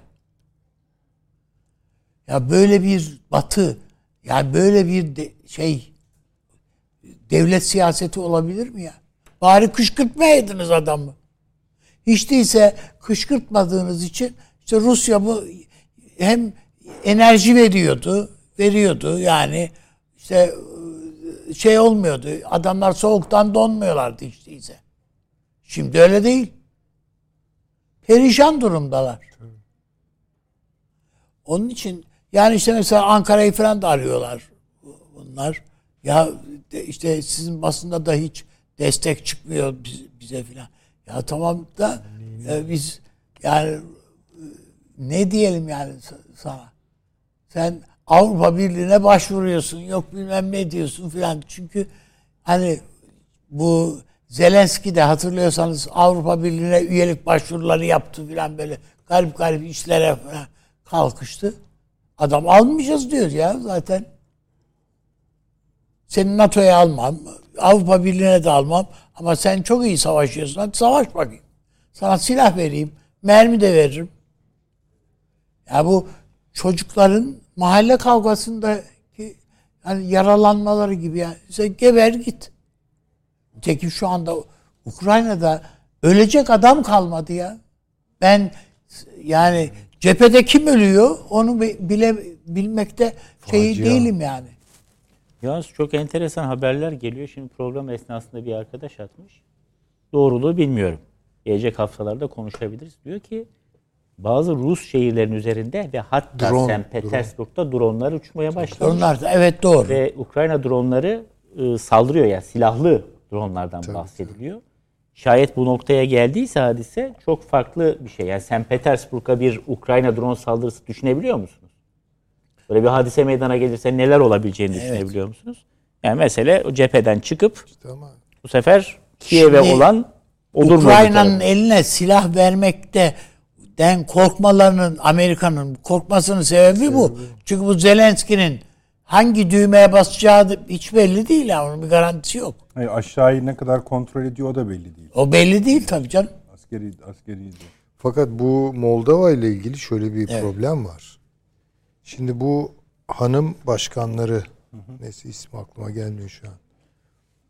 Çıkıyor diyor ki hani Ukrayna şeyle e, Moldova ile diyor Romanya'yı birleştirelim. Hı, evet evet. Evet. Eflak ve Boğdan. Eflak evet, ve Boğdan, Boğdan birleşsin. Evet. İyi de yani o zaman kendiliğinden NATO e, Otomatik olarak NATO, NATO. ona Amerika karşı Ve hocam orada işte şimdi. Transnistria var. Yani evet. şimdi oraya doğru bir harekat başlayacak burası. Bizim toprağımız. Tabii ne canım, işi var öyle. bunun falan. O zaman tekrar NATO. İşte biz Rusya, Galicia şey, diyoruz, bilmem ne diyoruz falan böyle karıştırıyoruz. Çok tehlikeli. Ha, tehlikeli ya ben hocam. Sırbistan'dan yani. bekliyordum. Valla Sırbistan şu, Şu an anda biraz daha başındaki derli toplu değil mi? başındaki adamı tebrik etmek lazım. Ya durdurdu. Çok zor durumda kendisi de yani ama Orada Ankara'nın da gayreti var hocam. Ankara'nın Çok büyük gayreti var. Evet. Rusya da geri durdu orada. Yani işin Türk-Rus ilişkilerini de bozacağını gördü. Evet. Çünkü o şeyle sınırlı kalmayacak.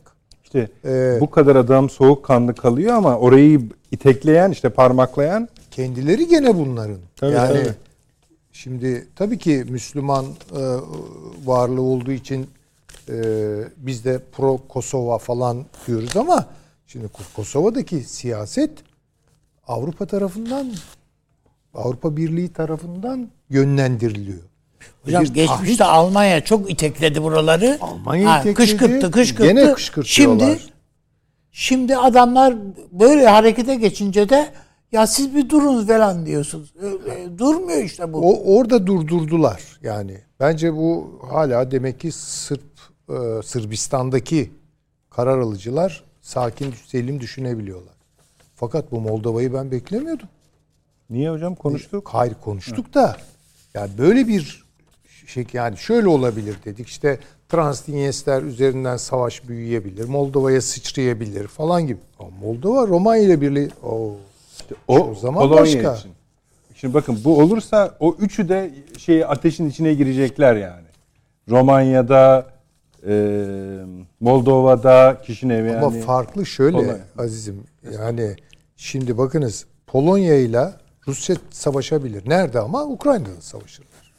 Ya Rusya aptal değil ki yani gidip bu, e, Polonya Polonya'ya savaş. istiyor ya aşağı taraftan hocam. Tamam, Ha, istiyor yani. Dolayısıyla orada olur yani. Ama Ukrayna'da işte hocam olur. Hiçbir şey kedinin, lazım kedinin gelmez. köşeye sıkışması gibi bu. Ama Moldova'nın bu Moldova durumu. meselesi başka. Çünkü Moldova meselesi eğer Romanya ile birleşiyoruz derlerse ve bu hayata geçerse çok korkulur. İşte o alev O bayağı şey, dünya Karadeniz'e savaşına gider yani. Yani tamam. E, Ve program da bitti yani. Ha, bir şey mi? bir şey Çok söyleyeyim geçtik? bitireyim. Bir şey söyleyeyim bitireyim. Ne olur uzun olmasın. o, hocam. yo, çok çok kısa. Ee, dün bizzat bu savaşın bir yönünü gördüm. Hani denir ya iki nokta arasında en kısa mesafe bir çizgidir. İstanbul'dan biz Moskova'ya iki saatte gidiyorduk Evet hocam. tayyarıyla. İki saat. Şimdi bir yay çiziyor. Tabii. Çünkü Ne kadar sürdü hocam? Ukrayna üzeri 4 saat sürüyor. İki katı. Böyle bir yay çizerek ve Polonya'ya falan da giremeden işte aralardan mı aralardan falan böyle giderek çok her şeyi etkiliyor tabii. Peki çok teşekkür ediyorum. Efendim böyle hani başladığımız yer biliyoruz ama bitirdiğimiz yeri göremiyoruz akıl odasında. İyidir, güzeldir. Avni abi çok çok teşekkür ediyorum. De Eksiklerimiz kaldı muhakkak Evet. tabii. Telafi edeceğiz. Ödevler de var, Kavkaslar vesaire. Onlara da katalım hocam. Konuşalım Süleyman hocam. hocam ağzınıza sağlık. Çağrı hocam çok çok teşekkür ediyorum. Hızla çıkıyoruz efendim. Salı günü 20.45